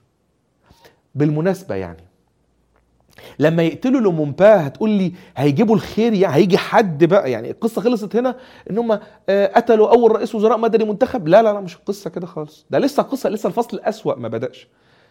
أنا فاكر لما كنا بنتكلم عن زنجبار بالمناسبة يعني آآ آآ كان في كده وعد. الإنجليز وعدوه للأفارقة اللي حكموا جزيرة زنجبار بعد ما قتلوا العرب طبعا. لهم إحنا السياحة هتيجي وهتتدفق وهتعيشوا بقى في الحريات وهت... وهتشوفوا النعيم بقى اللي العرب كانوا حارمينكم منه. زميلتي وشريكتي في البودكاست إيمان التل واللي أنتوا أكيد شفتوها معايا في خمس حلقات واللي أنا بفتقدها بالتأكيد النهارده لكن هتكون معانا بعد حلقتين. وإحنا بنعد للحلقة دي خدت طيارتها وراحت بنفسها على زنجبار. راحت على زنجبار وراحت على سلطنة عمان. وقعدت هناك إن هي بتشوف وترصد الأحوال وهل فعلا تحقق النعيم الزنجباري بعد ما قتلوا العرب وخرجوهم من الجزيرة؟ ابدا. شافت شواطئ حلوة زاهية شواطئ عملاقة ورائعة فيها كل الأجانب بيمرحوا ويسبحوا وكذا. وبتقول لي ومن الصور اللي وريتها لي على بعد 50 متر بس. الأفارقة عايشين في جحيم فقر وأنا بشوف الفيديوهات الأطفال بيمشوا وراها مثلا 50 و60 و100 طفل بيترجوها ولو سنت واحد على 100 من الدولار. معدلات الفقر هناك الصورة الزاهية سياحة والصورة الحقيقية الفقر للأفارقة وده بالظبط اللي هم بيعملوه في كل حتة بيوعدوك فيها بالحريات وبالنعيم. هنعمل نعيم بتاعنا إحنا والفقر هيفضل ليك وزنجبار نسخة منها بالمناسبة هتلاقيها في الكونغو يعني أول ما باتريس لومومبا مات وقتل واغتيل سنة 1961 جه الغرب وقال لك إحنا هنعمل مؤتمر لإنقاذ الكونغو ولنجدة الكونغو وكذا. بس إحنا عايزين الأول يكون عندكم رئيس. نجيب مين قال لهم تجيبوا لنا قائد الجيش؟ قائد الجيش كان اسمه إيه؟ موبوتو سيسي سيكو. والراجل ده قصة لوحده بقى. ده ما كانش خدام للغرب مثلا. ده لو يطال أو الواحد يقدر يطول يجيب جثته ورفاته ويحاكمها ألف مرة مش هيكفوه. الراجل جه وقعد وقال خلاص بلدي تبع المعسكر الغربي وأعدكم بالحرية والاستقلال والرخاء والنعيم. الراجل طبعا قعد وجاله هلاوس السلطة الإفريقية المعتادة هلاوس الاستبداد. وسمى نفسه المسيح الأسود. مفيش حد يقوم موظف ويحكم المسيح الأسود يعني. وبقى بيلبس جلد نمور. والراجل ده كان يعني يعني يعني كان عنده والله العظيم كان عنده وزير كان مجنون بمعنى الكلمة مجنون. كان عنده وزير خارجية اسمه يا ربي كارلين جوزا بوند حاجة زي كده. أنا متذكر كارلين جوزا بوند. وفجأة صحي الصبح قال لك وزير الخارجيه ده خاين قاموا معتقلينه سنة وعذبوه وكهربوه وطلعوا كل حاجة فيه. وبعدين قال والله صعب عليا. هرجعه تاني يبقى رئيس وزراء. ده مثال عن عقلية واحد هيحكم الكونغو بأوامر أوروبية وأمريكية لمدة 40 سنة أو 35 سنة. ده المجنون اللي كان بيحكمهم وبالمناسبة يعني مين أغنى بلد على وجه الأرض؟ يعني السعودية طبعا؟ لا. عشان البترول؟ الكويت؟ برضو لا. مين أغنى بلد بالموارد الطبيعية؟ هلو الكونغو. الكونغو في باطنها 24 تريليون دولار من الموارد الطبيعية غير المكتشفه لهذه اللحظه كل موبايل انت ماسكه هتلاقي فيه خام صنع البطاريات من خام الكولتان. الكولتان ده اللي هو واحدة من أهم المواد 90% منه من الكونغو. يعني كل موبايل واحد ماسكه على وجه الأرض البطارية بتاعته مصنوع جزء منها من الكونغو. ولولا الكولتان في الكونغو ما كانت تصنع مثلا. سيبك من دي. 60% من اليورانيوم 40% من النحاس 25% من الحديد. بلد عملاق 45% من الماس يعني بلد عملاق بكل الموارد اللي انت تتخيلها واللي لسه البشر ما اكتشفوهاش. 24 تريليون دولار تحت بطن الأرض. موبوتو استغلها لا. موبوتو ساب الغرب يسرق يسرق يسرق يسرق يسرق ويدوله فلوس. ويدوله دولارات في مناجم كانوا هم بيستغلوها ويسرقوها بالذات مناجم الماس مقابل رشاوي شخصية ليه حاجات لا تمر على الدولة الكونجولية نفسها. لدرجة إنهم مرة والله واحدة من أمثلة السفه التي لا يمكن تخيلها. كان بيجوز بنته اسمها ياكي وبنته دي جوزها إلى رجل الأعمال البلجيكي هانسي هانسن. فعمل لها فرح كان جايب لها تورتة 33 دور. دور يعني وجاب عارف انت آه، مسلسل لن أعيش في جلباب أبي لما كانت آه، فاطمة كشري داخلة تجيب الفلوس لثانية تقول لها كلي عشان الدموية ترد في وشك فبتكبش الفلوس كده بإيدها. نفس الفكرة بيكبش الفلوس بس مش بإيده المرة دي يعني. كان عشان يثلي الضيوف اللي جايين بقى من بلجيكا ومن فرنسا ومن بريطانيا جاب دولارات كده عمل جنينة كلها دولارات دولارات دولارات دولارات. وقال لهم والله كل واحد يجيب شوال وبيغرفوا الدولارات بال... بال... بالجاروف. يعني كل واحد روح له مثلا بمليون دولار. جابها منين المليون دولار دي؟ جابها ببساطة شديدة جدا من البلجيك والأمريكان والفرنسويين والإنجليز اللي قالوا له يا حبيبي اسرق براحتك وانهب براحتك وعدي بس كل الصفقات عليك مش على الحكومة عشان إحنا نكسب وانت تاخد رشاوي. واحدة كمان من السفهات اللي الغرب دعمها يعني في دولة زي الكونغو بالمناسبة يعني الراجل ده لما بدأ يحكم لغاية ما وصل لسنة 1985 كان معدل الفقر في الكونغو اللي هي البلد اللي أنا شرحت لك ظروف الغنى بتاعته دي كان 85% تحت خط الفقر المدقع. يعني مش خط الفقر مش خط الفقر بس اللي هو كانوا بيلاقوا 20 سنت في اليوم. طب الفلوس دي برضو كانت بتروح فين؟ والله من باب السفه يعني من باب إن الغرب بيولي زعماء في دول عشان يسرقوا لصالح الغرب وعشان يسرقوا شعوبهم يعني. فواحدة من حيل الراجل ده كان وصل لجنون عظمة يعني. فقال لك أنا هعمل لنفسي عاصمة جديدة بقى. يعني أنا هسكت كده ما تناسبنيش. فقام رايح كده على بعد 12 كيلو من حدود بلده مع إفريقيا الوسطى. وبالمناسبة ده هتلاقي المشاهد دي كلها هتشوفها في وثائقي قصير جدا على فرنسا 24 اسمه تذكرة عودة إلى جبادوليت. جبادوليت دي بقى هي العاصمة اللي هو عملها. قام رايح كده في قلب الغابات المطيرة وجرف جرف شيل شيل شيل وقام باني لنفسه قصر اسمه قصر فيرساي الأفريقي. وجاب الشركات سيمنز بقى وكوكاكولا وبيبسي وكل الشركات اللي هي دي آه، يفتحوا المصانع عندنا.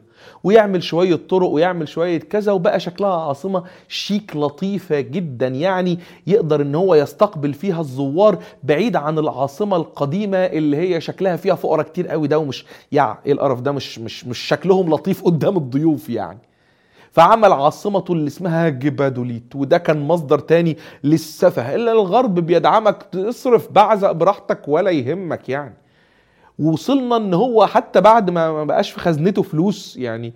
قام قال للغرب أقول لكم إيه أنتوا مش هتيجوا معايا ومش هتدوني منح وقروض ده أنا بص هبقى مع الشيوعية بقى. فقالوا يا عم استهدى بالله ادوا له يا عم 9 مليار دولار. وعمل مؤتمر مكافحة الشيوعية خد 9 مليار دولار صرفهم على شعبه. قال لك لا سرقهم برضه. هذا السفه بتاع الرئيس الكونجولي أو الزعيم الكونجولي صنيعة الغرب موبوتو سيسي سيكو انتهى سنة 97 لما ساب البلد خرابة.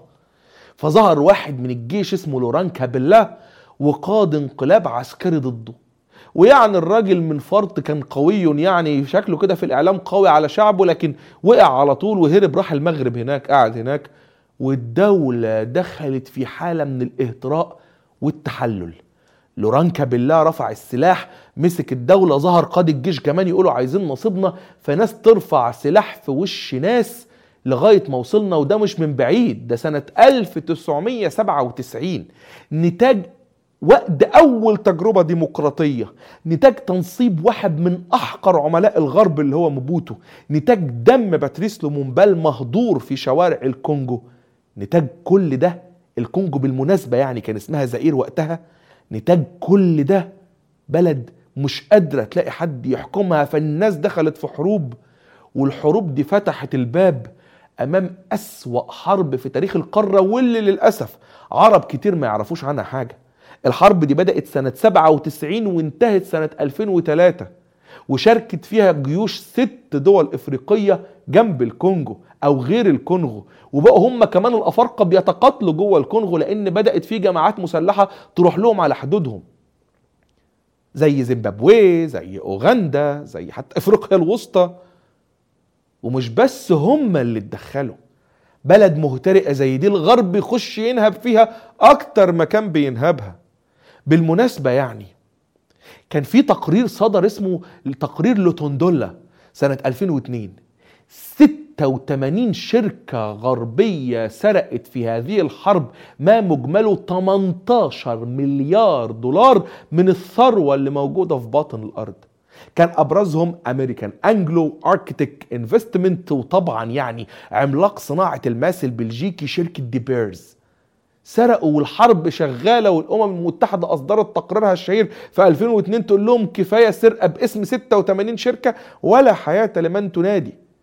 احتلوا الكونغو قتلوا أهاليها 10 مليون سرقوا المطاط وسرقوا الثروات ولما حبت تاخد حريتها أعدموا قائدها ونصبوا عميل وسرقوا ودخلوها في حرب أهلية ورجعوا يسرقوا مرة تانية. وانتهت الحرب باتفاق سلام سان سيتي سنة 2003 في جنوب أفريقيا. قول لي كده كم واحد مات في الحرب اللي إحنا كتير مننا ما يعرفوش عنها حاجة دي؟ حرب في الكونغو خلص في 2003 ما كمل يعني 20 سنة. كم واحد ماتوا؟ 6 مليون شخص. 6 مليون إفريقي قتلوا. نتيجة لأن الغرب نصب هذه المصيدة. مصيدة ان أنا حتى لما احتلك واسيبك مش هسيبك إلا وأنا واحد من عندي يحكمك لغاية ما يخرب آخر نقطة فيها.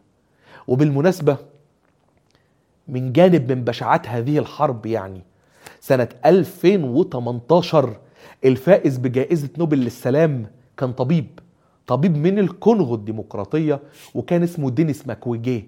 إيه اللي يخلي طبيب ياخد جايزة نوبل للسلام؟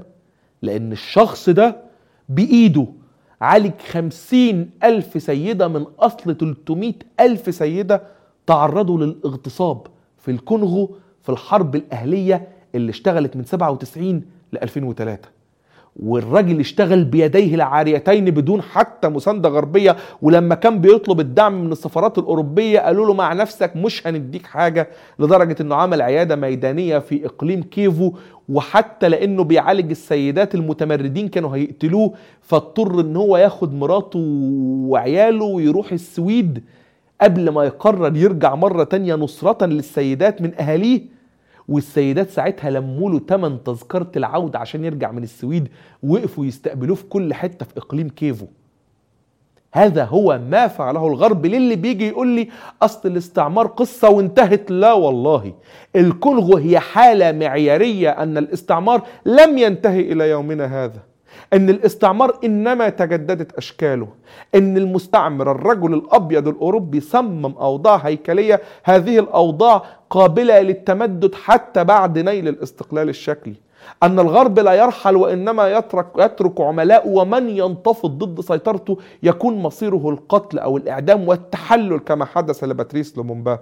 أن ما صنعه الملك ليوبولد في 1885 دفعت الكونغو أثمانه وما تزال في الحرب الأهلية إن هذه قصة مستمرة وتأخذ أشكال جديدة فما يجيش حد يقول لي ما تعلقش شماعة الفشل الأفريقية آسف فلتدفع أنت ويدفع الغرب الأول فواتيره وحتى على الأقل يكف عن التدخل في أوضاع هذه الدول لعلها تجد طريقها بعد خلافاتها الداخلية.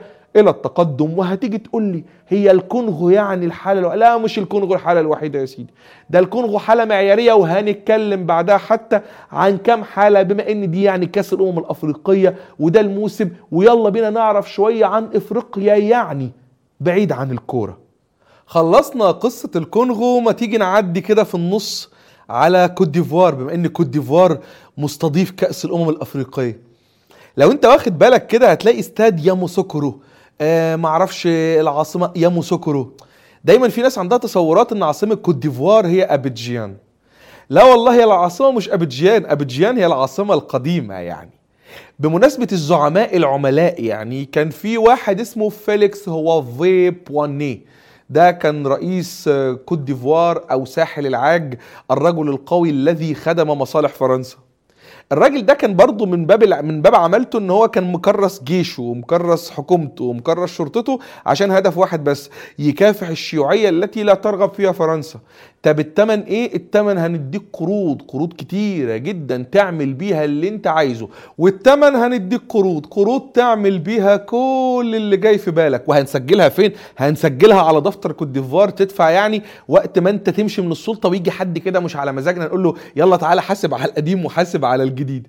فالراجل ده كان عنده برضه طموحات لطيفة جدا. أنا عايز أخلد اسمي في هذا العالم وإزاي أخلد اسمي بأن أنا أعمل تعليم بقى وصحة وتنمية بشرية؟ خلد. يعني دي, دي قصص دي بيعملها زعماء الدول المتقدمة. أنا ماليش دعوة بالتعليم والصحة. أنا عايز أعمل عاصمة بقى.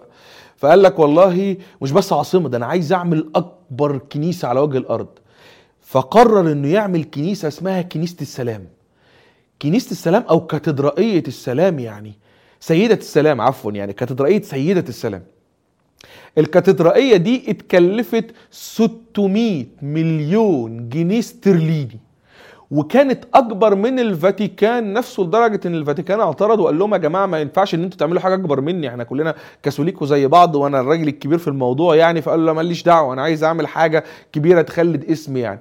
كان فيها بين 23 ألف مقعد وفيها احضاء وكل تحت كل مقعد فيه تكييف خاص بيها والقبة بتاعتها وحجم الجواهر والذهب اللي محطوطين فيها شيء أسطوري شيء لا يمكن تصوره في دولة ما كانتش لاقية اللضه أصلا ما كانتش لاقية تاكل يعني يعني يعني وأم من من وحي هذه كنيسة سيدة السلام قام عامل العاصمة الجديدة بتاعته اللي هي سماها عاصمة يامو سوكورو. يامو سوكورو دي اللي هي دلوقتي ما تزال موجودة بس حتى الناس تعزف عن الانتقال إليها لأنهم متعلقين قلبيا بأبيجيان. فيعني عندنا جبادوليد في الكونغو وعندنا آه، ياموسوكورو موجودة في كوت ديفوار وكأن كل الأساليب واحدة وكأن الكل متفق على أن تخليد اسمه في إفريقيا لا يتم إلا بإنشاء هذه المدن الجديدة. يعني وكلهم في النهاية صنيعة الغرب سواء آه، آه، سواء ال- ال- ال- السيد الراحل يعني موبوتو سيسي سيكو اللي هيموت بالسرطان سنة 1997 في منفاه في المغرب أو حتى فيليكس هوافي بواني اللي هيموت عادي في بلده وتخرج له جنازة عسكرية عملاقة. دي مثلا وإحنا عدينا كده في النص على كوت ديفوار لكن والله عيب فعلا الواحد يعمل حلقة طويلة زي دي وما يجيش عن حالة برضو من الحالات التقيلة اللي هي تصلح كحالات معيارية عن كيف يفسد الغرب دولة ما بتعيين زعيم ماريونيت وكيف يتم تفريغ الاستقلال من مضمونه أديك استقلال آه تستقل لا. أديك نشيد وعلم وطني لكن أنت من جواك النشيد الوطني لزعماء هذه القارة هو فرنسا؟ آه. غير كده هتفكر إن استقلال بقى وحكم وهتقول لي أنا عايز حقي هقول لك هشيلك تاني يوم الصبح يعني. فالحالة المعيارية اللي إحنا لازم برضو نجيبها الحالة التانية وحالة مسلية جدا يعني ومحزنة في نفس الوقت. هي حالة الجابون. حالة الجابون آه، هي حالة برضو يعني يعني آه، والله مخيفة في تفاصيلها يعني. هي الجابون بلد استقل كده عن فرنسا؟ طبعا في موجة التحرر الوطني وفرنسا قالت لك إحنا هنسيبهم كده ما يحصلش ما ينفعش. فجابوا طرطور أنا آسف على اللفظ يعني بس هذا ما يطلق عليه يعني اسمه ليون امبيا وقالوا له يا عم الحاج انت هتفضل رئيس من سنة 63 هتفضل رئيس آه، لدولة الجابون. وبعدين حسوا إنه راجل كده ضعيف ومهترئ ومش عارفين إيه مش مش شكل الراجل اللي يقدر يكمل ويسيطر على الجابون. يجي بتاع 30 40 سنة وبعدين راجل كبير في السن هيموت. يجي واحد من الجيش ما نعرفوش فإحنا لازم نعمل إيه؟ نجهز من دلوقتي كده البديل الجديد. فراحوا الواحد كده انت هتلاقي اسمه دلوقتي السيد عمر بونجو. لكن عمر ما كانش اسمه عمر عمر كان اسمه ألبير برنار. راجل كده آه، كان وهو صغير صبي بوسطجي. يعني آه، قال لك والله أنا عايز أخرج من الفقر اللي أنا فيه ده أعمل إيه هعمل إيه؟ ما فيش قدامي غير إن أنا ألتحق بجيوش الاستعمار الفرنسي. فقام رايح كده للجيش الفرنسي قال لهم أهلا ومرحبا أنا عايز أكون جندي موجود في جيوشكم احارب باسم فرنسا الاستعمارية. قالوا تعالى اتفضل يعني. وبعدين حسوا إن هذا الرجل لديه ما ليس لدى الآخرين طموح طموح وخدمة. يعني هو بيخدمنا بيتجسس على زمايله وبينقل أخبارهم. لو في حركة مثلا نوع من التمرد حتى لو على نوع الأكل بيروح يبلغ بيه السلطات الفرنسية فقال لك آه الراجل ده لازم إيه ناخده كده على حجرنا ونرعاه ونكبره لغاية ما يمكن نستخدمه في المستقبل. وهكذا ألبير برنار صبي البوسطجي تحول إلى رائد كده في الجيش الفرنسي. خلص الاستعمار قاموا عاملين للجابون جيش. مين يمسك الجيش؟ برضه نجيب الصبي بتاعنا ألبير برنار امسك انت بقى الجيش في الدولة الجديدة. وهو الراجل بتاعنا. ألبير برنار قعد لغاية سنة 65 قالوا له بنقول لك إيه؟ ما تيجي كده لأن رئيس بلدك شكله مش هيطول معانا. ما تيجي نعين لك نعينك نائب رئيس ليه؟ نائب رئيس مرة آه نائب رئيس. من المهازل والله العظيم حاجات محز- محزنة بمعنى الكلمة يعني. راحوا كده حتى يعني ال- ال- ال- الإليزيه اتصل بالرئيس الجابوني ليون امبيا قال له اركب طيارتك تعال لنا على فرنسا. قعد في مبنى وزارة الخارجية الفرنسية قالوا له امضي يشوى يعني امضي على وثيقة تعديل دستور بلدك سنة 65 لأن إحنا هنستحدث منصب نائب رئيس الجمهورية. طب أعين مين؟ قالوا له لا أنت مش هتعين إحنا هنعين هنعين آه، ألبير برنار آه، نائب رئيس الجمهورية الجابونية. ورجع تاني ألبير برنار لأول مرة يبقى نائب رئيس جمهورية وكان بالفعل هو الحاكم أصلا سنتين بالظبط. وقام شايل الراجل القديم وبقى هو رئيس الجابون وبدأ عهد جديد كده. بس ببلاش يا ألبير مش ببلاش. مفيش حاجة عند فرنسا ببلاش. قالوا له والله انت بلدك فيها نفط وشكله نفط كتير يعني. وإحنا الجزائر بصراحة قطعت عننا النفط بتاعها. والجزائر هي أكبر منتج للنفط في هذه القارة وإحنا مش عارفين ناخد منها حاجة. طب ما تدينا انت نفط. قال لهم بس في مناقصات وقال له ولا مناقصات ولا حاجة. شركة إلف الوطنية الفرنسية هي اللي هتاخد الحق الحصري لاستخراج البترول من الجابون ومش هتودي لحد تاني. إحنا بس اللي ناخده وإحنا نبيعه بقى. نوديه فرنسا نوديه بلجيكا نوديه ناخده نعبيه تحت الأرض براحتنا. طيب تمام. عايز كام بقى في الحق الحصري؟ قال لهم اللي تدفعوه. وتخيل أخدوا أول عشر سنين من الحق الحصري لاستخراج النفط الجابوني ببلاش. يعني ببلاش. يعني بستخرج النفط وببيعه بس في المقابل بيدوا للرئيس ألبير برنار يجي بتاع 30 مليون دولار كل سنتين يعني 15 مليون دولار في السنة. ثروته الشخصية. قول لي بقى إنه بياخدها بقى بيصرف على الجابون إزاي؟ يعني ما هو لو كان مهتم ببلده من الأول الراجل والله كان تفاوض على أعلى سعر وكان يعني وكان حط الفلوس في خزانة الدولة. هقول لك يعني في كتاب برضه من الكتب المرجعية اسمه التكالب على نفط إفريقيا لجون جازفينن. الراجل ده كان بياخد الفلوس بقى السيد ألبير برنار بالمناسبة. سنة 73 غير اسمه خلاه عمر بونجو لأن القذافي كان وقتها عنده بقى عايز يبقى زعيم زعماء القارة بقى والكلام ده فكان بيروح يوزع فلوس فلوس فلوس فلوس فلوس. فكل واحد بقى أنت فلوس بس خليك اشتراكي. حاضر يا قذافي بس هات فلوس الأول. آه عمر يا بونجو يا البير يا برنار خد فلوس وغير اسمك وخليك مسلم عشان أقول إن أنا ساهمت في نشر الإسلام في القارة. زعيم بقى يعني. فقال له يا عم هات يعني أغير ديني عادي أبيع وطني عادي فيها فلوس هات. فبدل البربر البربرنار المسيحي بقى عمر بونجو المسلم طالما فيها فلوس السيد القذافي يعني العقيد. آه خد الفلوس كده وظبط نفسه والفلوس بقى اللي بتيجي من فرنسا بتاعة النفط دي قال لك والله أنا لازم بقى أبين ويعني واوجه بلدي المزهر أمام العالم يعني. فعمل حاجة استضاف مؤتمر منظمة الوحدة الأفريقية سنة 1977 تخيل أنت بنى 90 فيلا جديدة لزعماء القارة ورؤساء الوزراء الحاضرين. وال90 فيلا جديدة طبعا خصص لكل واحد كهدية هدية يعني ياخدها وهو راجع يعني عربية مرسيدس. آآ آآ قرر بعد كده قال لك والله هم هيجوا كده بس أنا لازم أعمل مشروع كمان كبير. قطر بقى. قطر عشان أقول للناس إن أنا بعمل مشاريع كبيرة. فقام رايح يعمل قطر فين بقى؟ نقى بقعة جغرافية لو ما أعرفش إيه ما يعرفش يعمل فيها قطر. قام عامل قطر في وسط الغابات المطيرة. قال القطر ده هيوصل من العاصمة لبرافيل لغاية كده قرية مهجورة جوه كانت مسقط رأسه. يا عم انت عملنا امال مسقط رأسك انت؟ أنا الزعيم عايز يا رجالة. قام راح خد قرض من سيتي بنك وقال المشروع ده هيستمر لمدة إيه؟ آه سنة ونص. وهنوظف فيه 4000 عامل جابوني بقى. يا شوف جايبين لكم الرخاء في رجليكم. بس للأسف يعني المشروع اللي كان هيقعد استغراق هيستغرق سنة ونص قعد 25 سنة. وكان مقدر انه يتصرف عليه تقريبا 300 مليون دولار استهلك من الخزانة الجابونية 16.1 من 10 مليار دولار عشان يعمل خط سكة حديد طوله 400 كيلو يعني. مش مشكلة الزعيم عايز فإحنا إن شاء الله نبيع البلد كلها بس طالما أمر الزعيم يلا نعمل له سكة القطر بتاعته في قلب الغابات المطيرة عشان السيد عمر بونجو يفرح يعني. ده كان من ميراث التخلف العقلي يعني دي, دي دول رجالة فرنسا اللي حطتهم بس الثمن كان إيه صح؟ ما سألتنيش. التمن. مش بس كان النفط. إنك تعمل لي بلدك قاعدة عسكرية فرنسية صغيرة. فرنسا قالت لك والله هو أنا كل شوية هيطلع لي زعيم في القارة يقول الحرية والاستقلال. لا أنا لازم أكون مستعدة. مستعدة إزاي؟ يعني أعمل جيش جوه قارة إفريقيا. الجيش ده أقدر أحركه في أي وقت في الدنيا يقمع أي انقلاب أو تمرد. طب الجيش ده لازم له مكان ومكان سري نعمله فين؟ نعمله في الجابون. طب إحنا مش محتاجين ناخد فلوس من وزارة الخزانة الفرنسية عشان ما تبقاش فضيحه لا مش هناخد فلوس من فرنسا عشان ما حدش يقدر يتعقب مصادر الإنفاق وتمويل الجيش الفرنسي السري اللي موجود في الجابون. نجيبه منين؟ قال لك والله شركة إلف الوطنية النفطية الفرنسية هي اللي هتعمل الجيش ده ويبقى مسؤوليتها. والشركة دي كانت من أكبر خمس شركات على وجه الأرض لاستخراج البترول. وخليك فاكر الاسم ده كويس جدا معايا. الشركة دي اللي خط الخط الاستراتيجية أصلا كان اسمه جاك فوكار مستشار شؤون إفريقيا في الإليزيه. وقام جايب واحد مرتزق فرنسي حقير اسمه بوب دينار. قال لبوب دينار أنت تروح الجابون تعمل جيش من ألف ألفين مرتزق فرنسي وقت ما نقول لك اتحرك تتحرك. طب قال لهم طب رئيس الجابون هيعترض؟ قال له رئيس الجابون ده بتاعنا ما حدش يفتح بقه أنت تقعد وكل ما ترغب فيه أنت ورجالك الرئيس عمر بونجو هيوفره. قعد هناك. يحصل مثلا تمرد في جزر القمر على فرنسا يبعت جيشه يعمل انقلاب على الرئيس الوطني.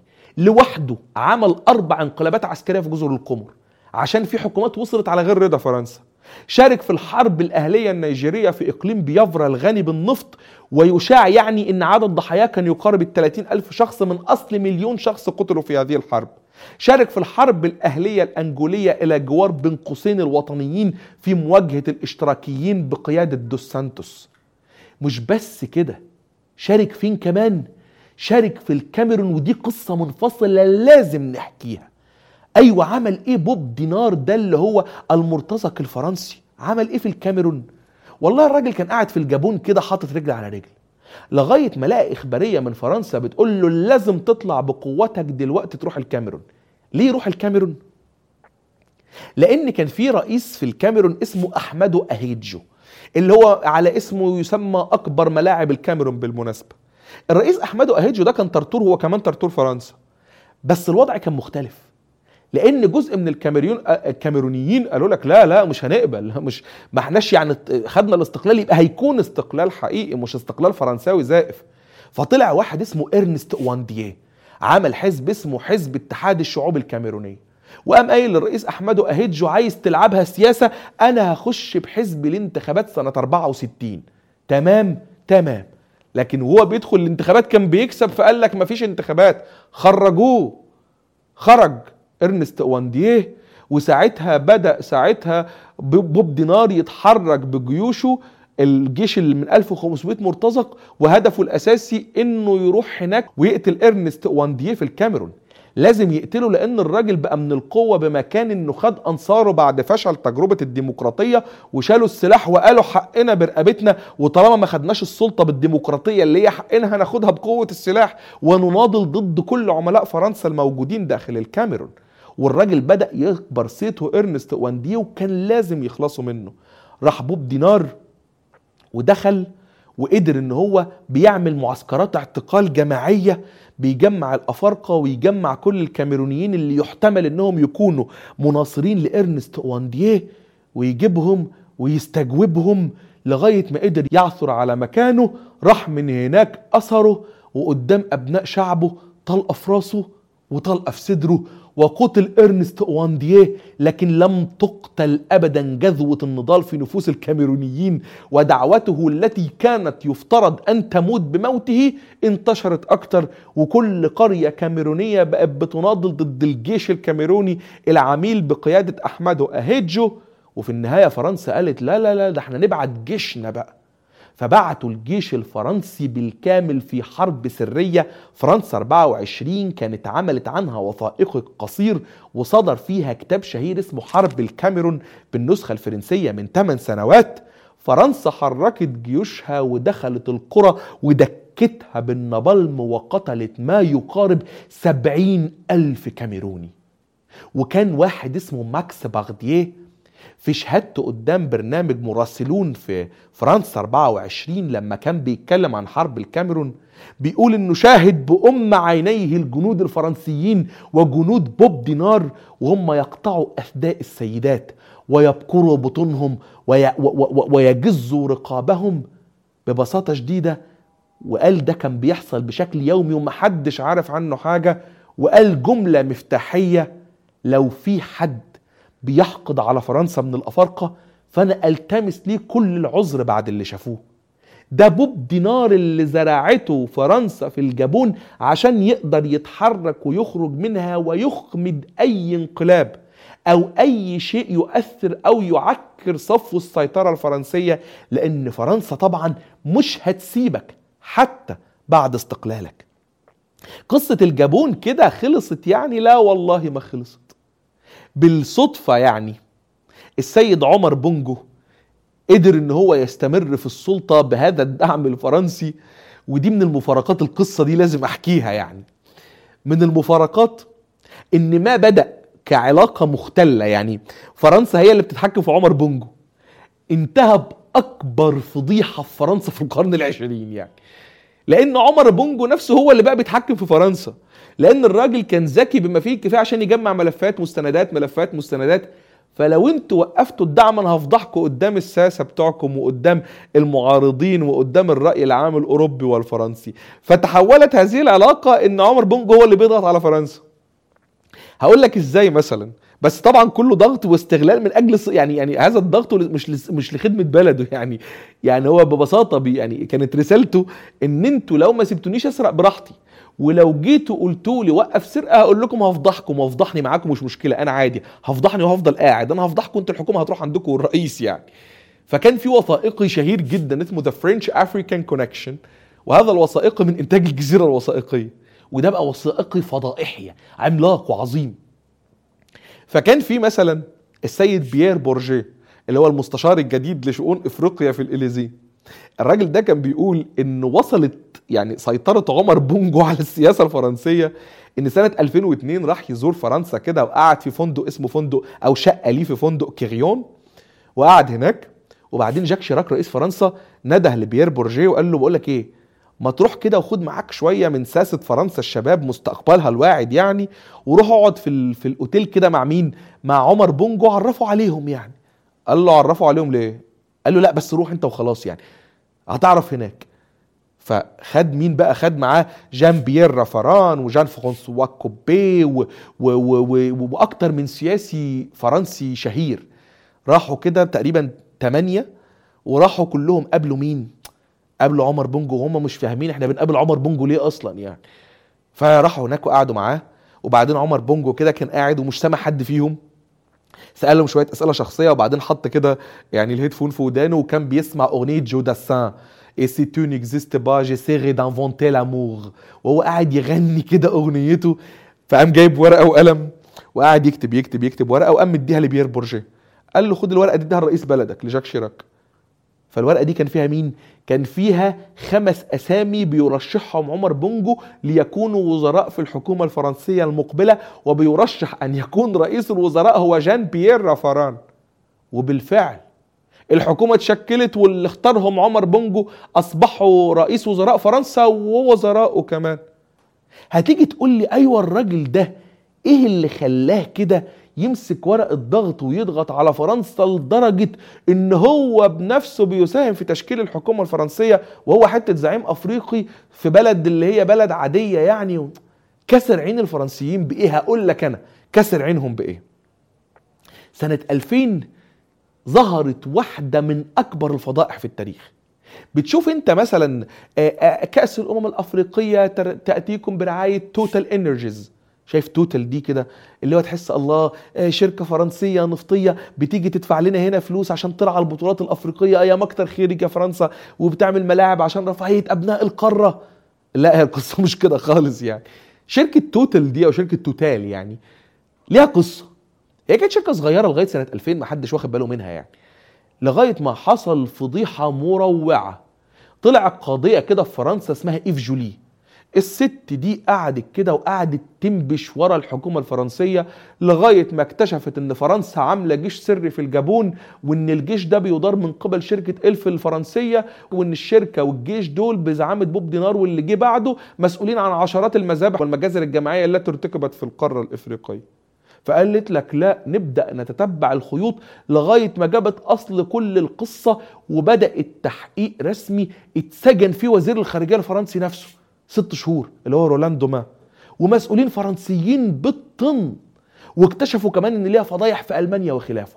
فقامت فرنسا ساحبة شركة إلف دي وقالت لك ندمجها في شركة مين؟ شركة توتال اللي أنت بتشوفها دلوقتي شركة راعية للبطولات الإفريقية وهي أصلا أصلا شركة اندمج فيها شركة إلف اللي هي استغلت الأفارقة وسرقت ثرواتهم وقمعت شعوبهم وقتلت زعماء تحررهم بس شالوا اليافطة من إلف لتوتال عشان ما ينفعش بعد ما العالم يعني اتفضحنا كده ووجه فرنسا الاستعماري البريء تم تشويهه.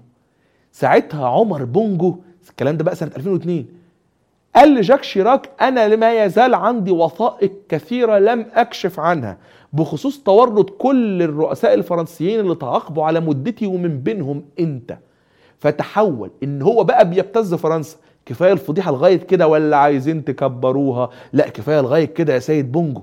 خلاص أنا هقفل على الوثائق اللي عندي مقابل إن أنتوا تدوني كده برستيجي في العالم وتقولوا ان عمر بونجو راح عمر بونجو جه والأهم أوعوا بقى تطلعوا لي بنغمة الديمقراطية والتحول الديمقراطي ما يجيش معايا.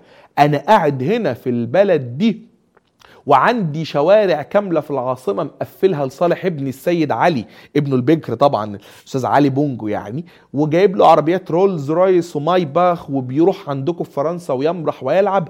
وهورثه السلطة بعدي. اوعوا تكونوا مفكرين ان أنا همشي كده وخلاص. ده أنا حتى لما امشي عايز ضمان منكم ان علي ابني لما يمسك السلطة هتفضلوا تدعموه. وقد كان ولما مات عمر بونجو مسك علي بعده لغاية الانقلاب الأخير في الجابون. وهو ده بالظبط هل الاستعمار انتهى؟ لما نالت الدول استقلالها أبدا. فرنسا وقبلها بريطانيا وقبلها بلجيكا. صمموا سياسات استعمارية تضمن استغلال هذه الدول إلى الرمق الأخير وسرقة ثرواتها ولا مجال أبدا لأي شخص يفتح بقه ويقول لأ. ولو أنت معتقد إن من السهل للآخرين إن هم يطلعوا ويقولوا فلنحرر بلادنا افتكر معايا قصة باتريس لومومبا ومش بس قصة باتريس لومومبا ده في قصة تانية. أكثر رعبا لابد أن نرويها. نرويها عشان نعرف إيه هو التمن لكل زعيم ومناضل يطلع يقول أنا هنمي بلدي وحقق استقلالها بعيدا عن يد الغرب وعن يد الرجل الأبيض. القصة بتبدأ من طفل صغير كل اللي كان بيحلم بيه لما اتولد في قريته اللي اسمها جاوا إن هو بس يركب العجلة كان بيروح كده مدرسة فيها نظام فصل عنصري. بيروح يقعد كده هو في في فصل مخصص للسود وفصول أخرى مخصصة للبيض. فكان بيشوف ابن مدير المدرسة عنده عجلة. فكل شوية يروح يقول له طب ما تسلفها لي أركب. طب آه، آه، اطلب مني أي حاجة وأنا أعملها لك. فيقول له طيب ماشي. اعمل لي والله بيت من الرمل على الشط و... و... وأنا كده هديك العجلة تركبها. يعمل له البيت برضه ما يرضاش يركبها له. لغاية ما قرر اللي قال لك والله أنا هاخد حق بإيدي بقى. فخد أخته ودخلوا بيت المدير مدير المدرسة وخدوا العجلة وقطفوا كمان كام ثمرة تفاح وهربوا. لكن المدير قدر إن هو يتصل بالشرطة الفرنسية ويقول لهم الحقوا في طفل سرقني. مش يسيبوا له العجلة مثلا ويسيبوا له مثلا كام حباية التفاح اللي خدهم؟ لا اعتقلوه. اعتقلوا الطفل واعتقلوا أخته واعتقلوا أبوه واعتقلوا أمه وسجنوهم شهرين. طفل طفل طفل عنده تسع سنين. تخيل انت طفل اتحرم من ركوب عجلة واعتقل لأنه خد تفاحتين وعجلة هيطلع شعوره إيه تجاه الفرنسيين؟ هذا الطفل دخل أكاديمية عسكرية فرنسية في مرحلة لاحقة اسمها لاميزانا لكن كان جواه قناعة واحدة بس إن أنا أه بتعلم منكم فنون العسكرية لكن أكون معاكم يستحيل. وقدر إن هو يتعلم جوه المدرسة دي على إيد ضابط فرنسي كان عنده ميول اشتراكية. فعرفوا يعني إيه إمبريالية واستعمار وحرية واستقلال وخلافه. الراجل خرج كده من الجيش وعلى رتبة نقيب وقال لك والله شاف الدنيا في بلده ماشية إزاي كله بيخبط في بعضه كل ثلاث أيام ضابط جيش ياخد انقلاب قال لك أنا مش هخش في لعبة الأحلاف اللي موجودة جوه الجيش أنا مش تبع حد أنا ضابط ليا إرادة مستقلة والحاجة الوحيدة اللي ممكن أعملها مش الانقلابات العسكرية لا. إني أروح أحاول آخد جنودي ونعمل حاجة لأهالي بلدنا. فكان بياخد جنوده يزرعوا شجر آه، يحفروا بير آه، يرعوا المسنين يقدموا خدمات. فبدأ اسمه كده يعلى والناس تحبه وصيته بيكبر. لغاية ما كده وهو سنة 1982 قادة الجيش كده أو رئيس الجمهورية حس لا أنا لازم أطلعه كده إيه أخليه جنبي إن كبر ابنك خويه وإن كبر عدوك خليه قصادك لحسن يجي ينهشك. وفكر إن هذا الضابط قابل للشراء والرشوة. عينه كده في منصب وزير إعلام لكن أول حاجة عملها طلع يهاجم الرئيس وحكومته. شالوه نفوه رجع تاني عينه رئيس وزراء برضه هاجم الحكومة. الفرنسيين انقلبوا عليه لغاية ما الشعب نفسه جابه على الأكتاف وعينه رئيس للجمهورية وهو السيد الرئيس ومن يستحق أن يطلق عليه لقب السيد الرئيس توماس سانكارا توماس سانكارا الراجل ده كان مخلص لبلده. بلده اللي هي بوركينا فاسو لكن كان وقتها اسمها فولتا العليا. قال لك والله ما ما أسعى لتطبيقه على الناس سوف أطبقه على نفسي أبدأ بي اولا. أول حاجة عملها إنه قرر إنه يمنع وزرائه من ركوب السيارات عجل بس. قال لك والله الخامات اللي إحنا هنصنعها لنفسنا أو من القطن ال ال ال من بوركينا هذا القطن هو اللي هنصنع بيه منسوجاتنا. وعمل رداء اسمه فاجو. هذا الرداء يعمم على الكل هو يلبسه والكل يلبسوه ومش هنشتري حاجة من بره. الجنس الأمريكي مش هيدخل بلدنا مرة تانية وهنلبس اللباس التقليدي والشعبي بتاعنا. اللي هيتمسك من وزرائه وهو بس راكب عربية حتى لو راكب سيارة أجرة هيعزل من منصبه. عايز تأمن نفسك شيل في إيدك كلاشينكوف مش هنوفر لك حماية شخصية ولو عايز كوزير تسافر تسافر على الدرجة الاقتصادية جنب المواطنين من بوركينا فاسو ولا فرق بينك وبينهم. قال لك والله نعمل حملة لزراعة 10 مليون شجرة. نقدر إن إحنا نوعي نوعي السيدات ونوعي الرجال بخطر العلاقات خارج نطاق الزواج عشان ما يبقاش عندنا أطفال بينجبوا أطفال والمجتمع كله يغرق. قدر إن هو يعمل محاكم وقدر إن هو يعمل بنية تحتية ومدارس وراح للغرب قال لهم والنبي كده سلفوني عشان عايز أعمل سكة حديد؟ قالوا له لأ. مالكش عندنا ولا قرش ساغ قام رايح فين؟ رايح موسكو. واللي يروح موسكو يبقى عدونا. بس هم كانوا بيخططوا يشيلوه مش عشان بس راح لموسكو عشان خطاب شهير زلزل القارة كلها يوم 29 يوليو 1987 وقف السيد توماس سانكاغا أمام منظمة الوحدة الأفريقية وألقى أهم خطاب ممكن تسمعه في حياتك وقال شايفين أنا لابس إيه؟ أنا لابس قدامكم ردائي المحلي أو رداء العسكري هذا الرداء بالمناسبة الخيوط بتاعته من خيوط من بوركينا فاسو من القطن واللي غزل هذا الرداء سيدات بلدي وقال بصوا كده في أكلكم يا زعماء القارة وبالمناسبة الخطاب لسه موجود على الإنترنت.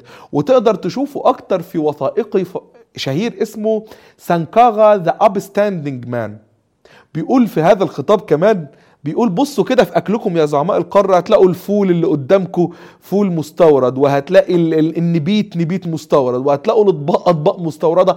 هو ده بالظبط الاستعمار الجديد اللي أوروبا عملته فينا. سابونا آه لكن فضلوا محتلنا إن إحنا لسه بنروح نشتري منهم. ومش بس سرقونا دول خلونا نشتري منهم بالقروض والديون وبعد كده بيطالبونا إن إحنا نسدد. لا لو حد فينا مديون للتاني فالأوروبيين هم اللي مديونين للأفارقة. أنتوا اللي احتلتونا وانتوا اللي جيتوا خدتوا من أبنائنا عبيد وبعدين خدتوهم يحاربوا معاكم ضد النازيين في أوروبا. ولما شعرتوا بالامتنان تجاه حد طبعا تجاه أمريكا اللي أنزلت قوتها على شواطئ النورماندي أما بالنسبة للأفارقة اللي قتلوا بالجبر في صفوفكم لا عايزين تكملوا لسه سرقتهم. وكمل وقال يا زعماء القارة باعتبارنا مسلمين ومسيحيين لا الإنجيل ولا القرآن يقبلوا بهذا الاستغلال دعونا ولو لمرة واحدة نتحد ونرفض دفع هذه الديون. وختم خطابه التاريخي وقال لو أنا الوحيد اللي هيطالب بعدم دفع الديون تأكدوا ان أنا مش هكون موجود بينكم المرة الجاية. وقد كان بعد ثلاث شهور بالظبط فرنسا هتطلب من عاملها بليس كومبواغيه إنه يروح ويعمل انقلاب على صديق عمره توماس سانكاغا وهياخده وهيأسره ويقطعه زي ما قطعه قبل كده باتريس لومومبا. وهو ده بالظبط التمن اللي هتدفعه شعوب القارة لو فكرت إنها تنتخب من رحم أبنائها رجلا يعرف معنى الحق ومعنى الاستقلال. هو ده اللي بيجي يقول ببساطة شديدة مأساة الشعوب الإفريقية من صنعها وليست من صنع الاستعمار. هو ده بالظبط ما فعله الرجل الأبيض في إفريقيا. وهو ده اللي استثار ناميبيا وجنوب إفريقيا. ناميبيا اللي إحنا حكينا بالمناسبة قصتها في الحلقة بتاعت ألمانيا. وجنوب إفريقيا اللي قاست على يد الأوروبيين من أول الهولنديين اللي جم واحتلوا هذه البلاد بعد ما وصلوا لرأس الرجاء الصالح مرورا بالبريطانيين مرورا بنظام الفصل العنصري مرورا بالأبرتهايد مرورا حتى بالدعم الإسرائيلي لنظام الفصل العنصري. البلاد دي لما بتتحرك وبتقول كلمة فهي بتقولها لأنها عانت وقاست. بس الخطيئة التاريخية اللي العرب بيعملوها في تاريخهم إن هم لما يشرقبوا بأعناقهم ويحاولوا إن هم يقلدوا بلاد ويحتزوا ويجروا ويهرولوا لبلاد معينة بيروحوا لأوروبا. أوروبا اللي سرقتك واحتلتك واستعمرتك زيك زي الإفريقي بالظبط. في حين إن إحنا لو عايزين يكون لنا وزن نسبي في هذا العالم وزن أكبر من وزننا فلا مجال أمامنا سوى التحالف تحالف الضعفاء تحالف المقهورين تحالف ضحايا الرجل الأبيض. نحن والأفارقة ليس عداء مطلقا بيننا وبين الرجل الأبيض لكنه تحالف لمواجهة آثار الماضي الجاثم علينا حتى الآن مواجهة للتحرر من منظومة الاستغلال التي فرضها علينا الغرب. وده اللي إحنا بدأنا نشوف بوادره مرة تانية إن من أول من تضامن وأقوى من تضامن معنا الأفارقة اللي حسوا بنفس القهر اللي حسينا بيه. فلو الفلسطينيين ولو الأحرار العرب الذين ولدوا من جديد من رحم انتفاضة الفلسطينيين في السابع من أكتوبر هذا الجيل الجديد لابد أن يدرك أننا كلنا ضحايا لمجرم واحد. وأن لا سبيل لانتزاع حقنا سواء حتى دبلوماسيا وقانونيا وعسكريا إلا بهذا الدعم الآتي من دول جنوب القارة دول جنوب الصحراء دول إفريقيا التي تقاسمنا نفس الهم. واللي حصل فينا ليس استثناء في التاريخ.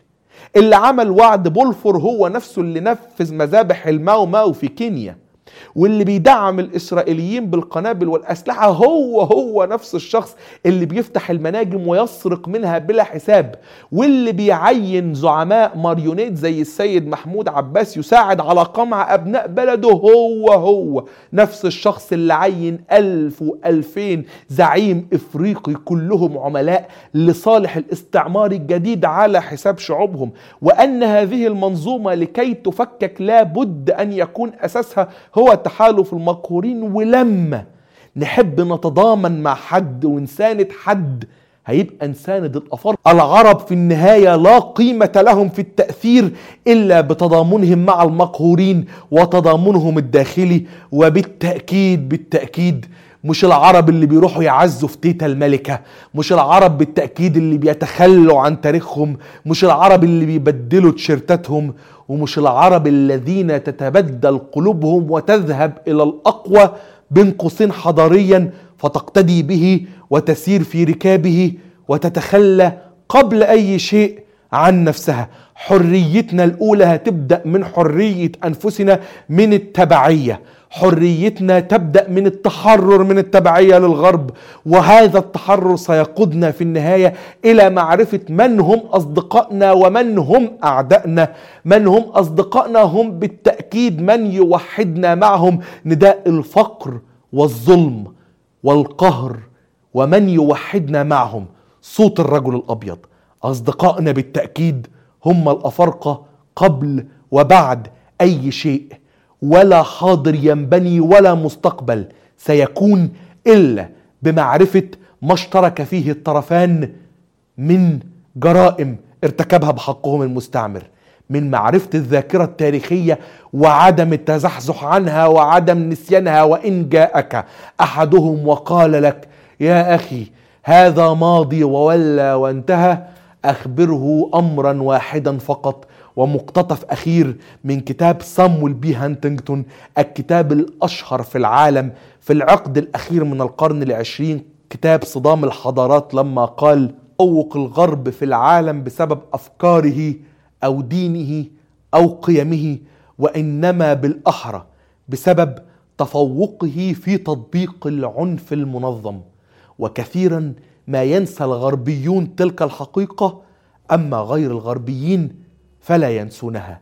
ونحن بحق رفات من استشهدوا بحق ذاكرتنا وبحق أحبابنا الذين قضوا على يد الاستعمار وأعوانه منذ 200 عام. وإلى هذه اللحظة لابد أن نتذكر ونعلم أن لا انتصار إلا بالذاكرة. وهذه هي الذاكرة التاريخية للافارقه وفي الوجه الآخر أيضا للعرب. أنا عبد فايد. كنت معاكم في حلقة طويلة شوية من بودكاست ألف باب لكنها بالتأكيد ستكون مرجعا لمن يود الاستزادة وستكون أيضا فاتحة لحلقات أخرى كثيرة ستأتي عن إفريقيا. لو عجبكم بالتأكيد المحتوى ما تنسوش تدعمونا ب like و share و subscribe. شكرا جزيلا.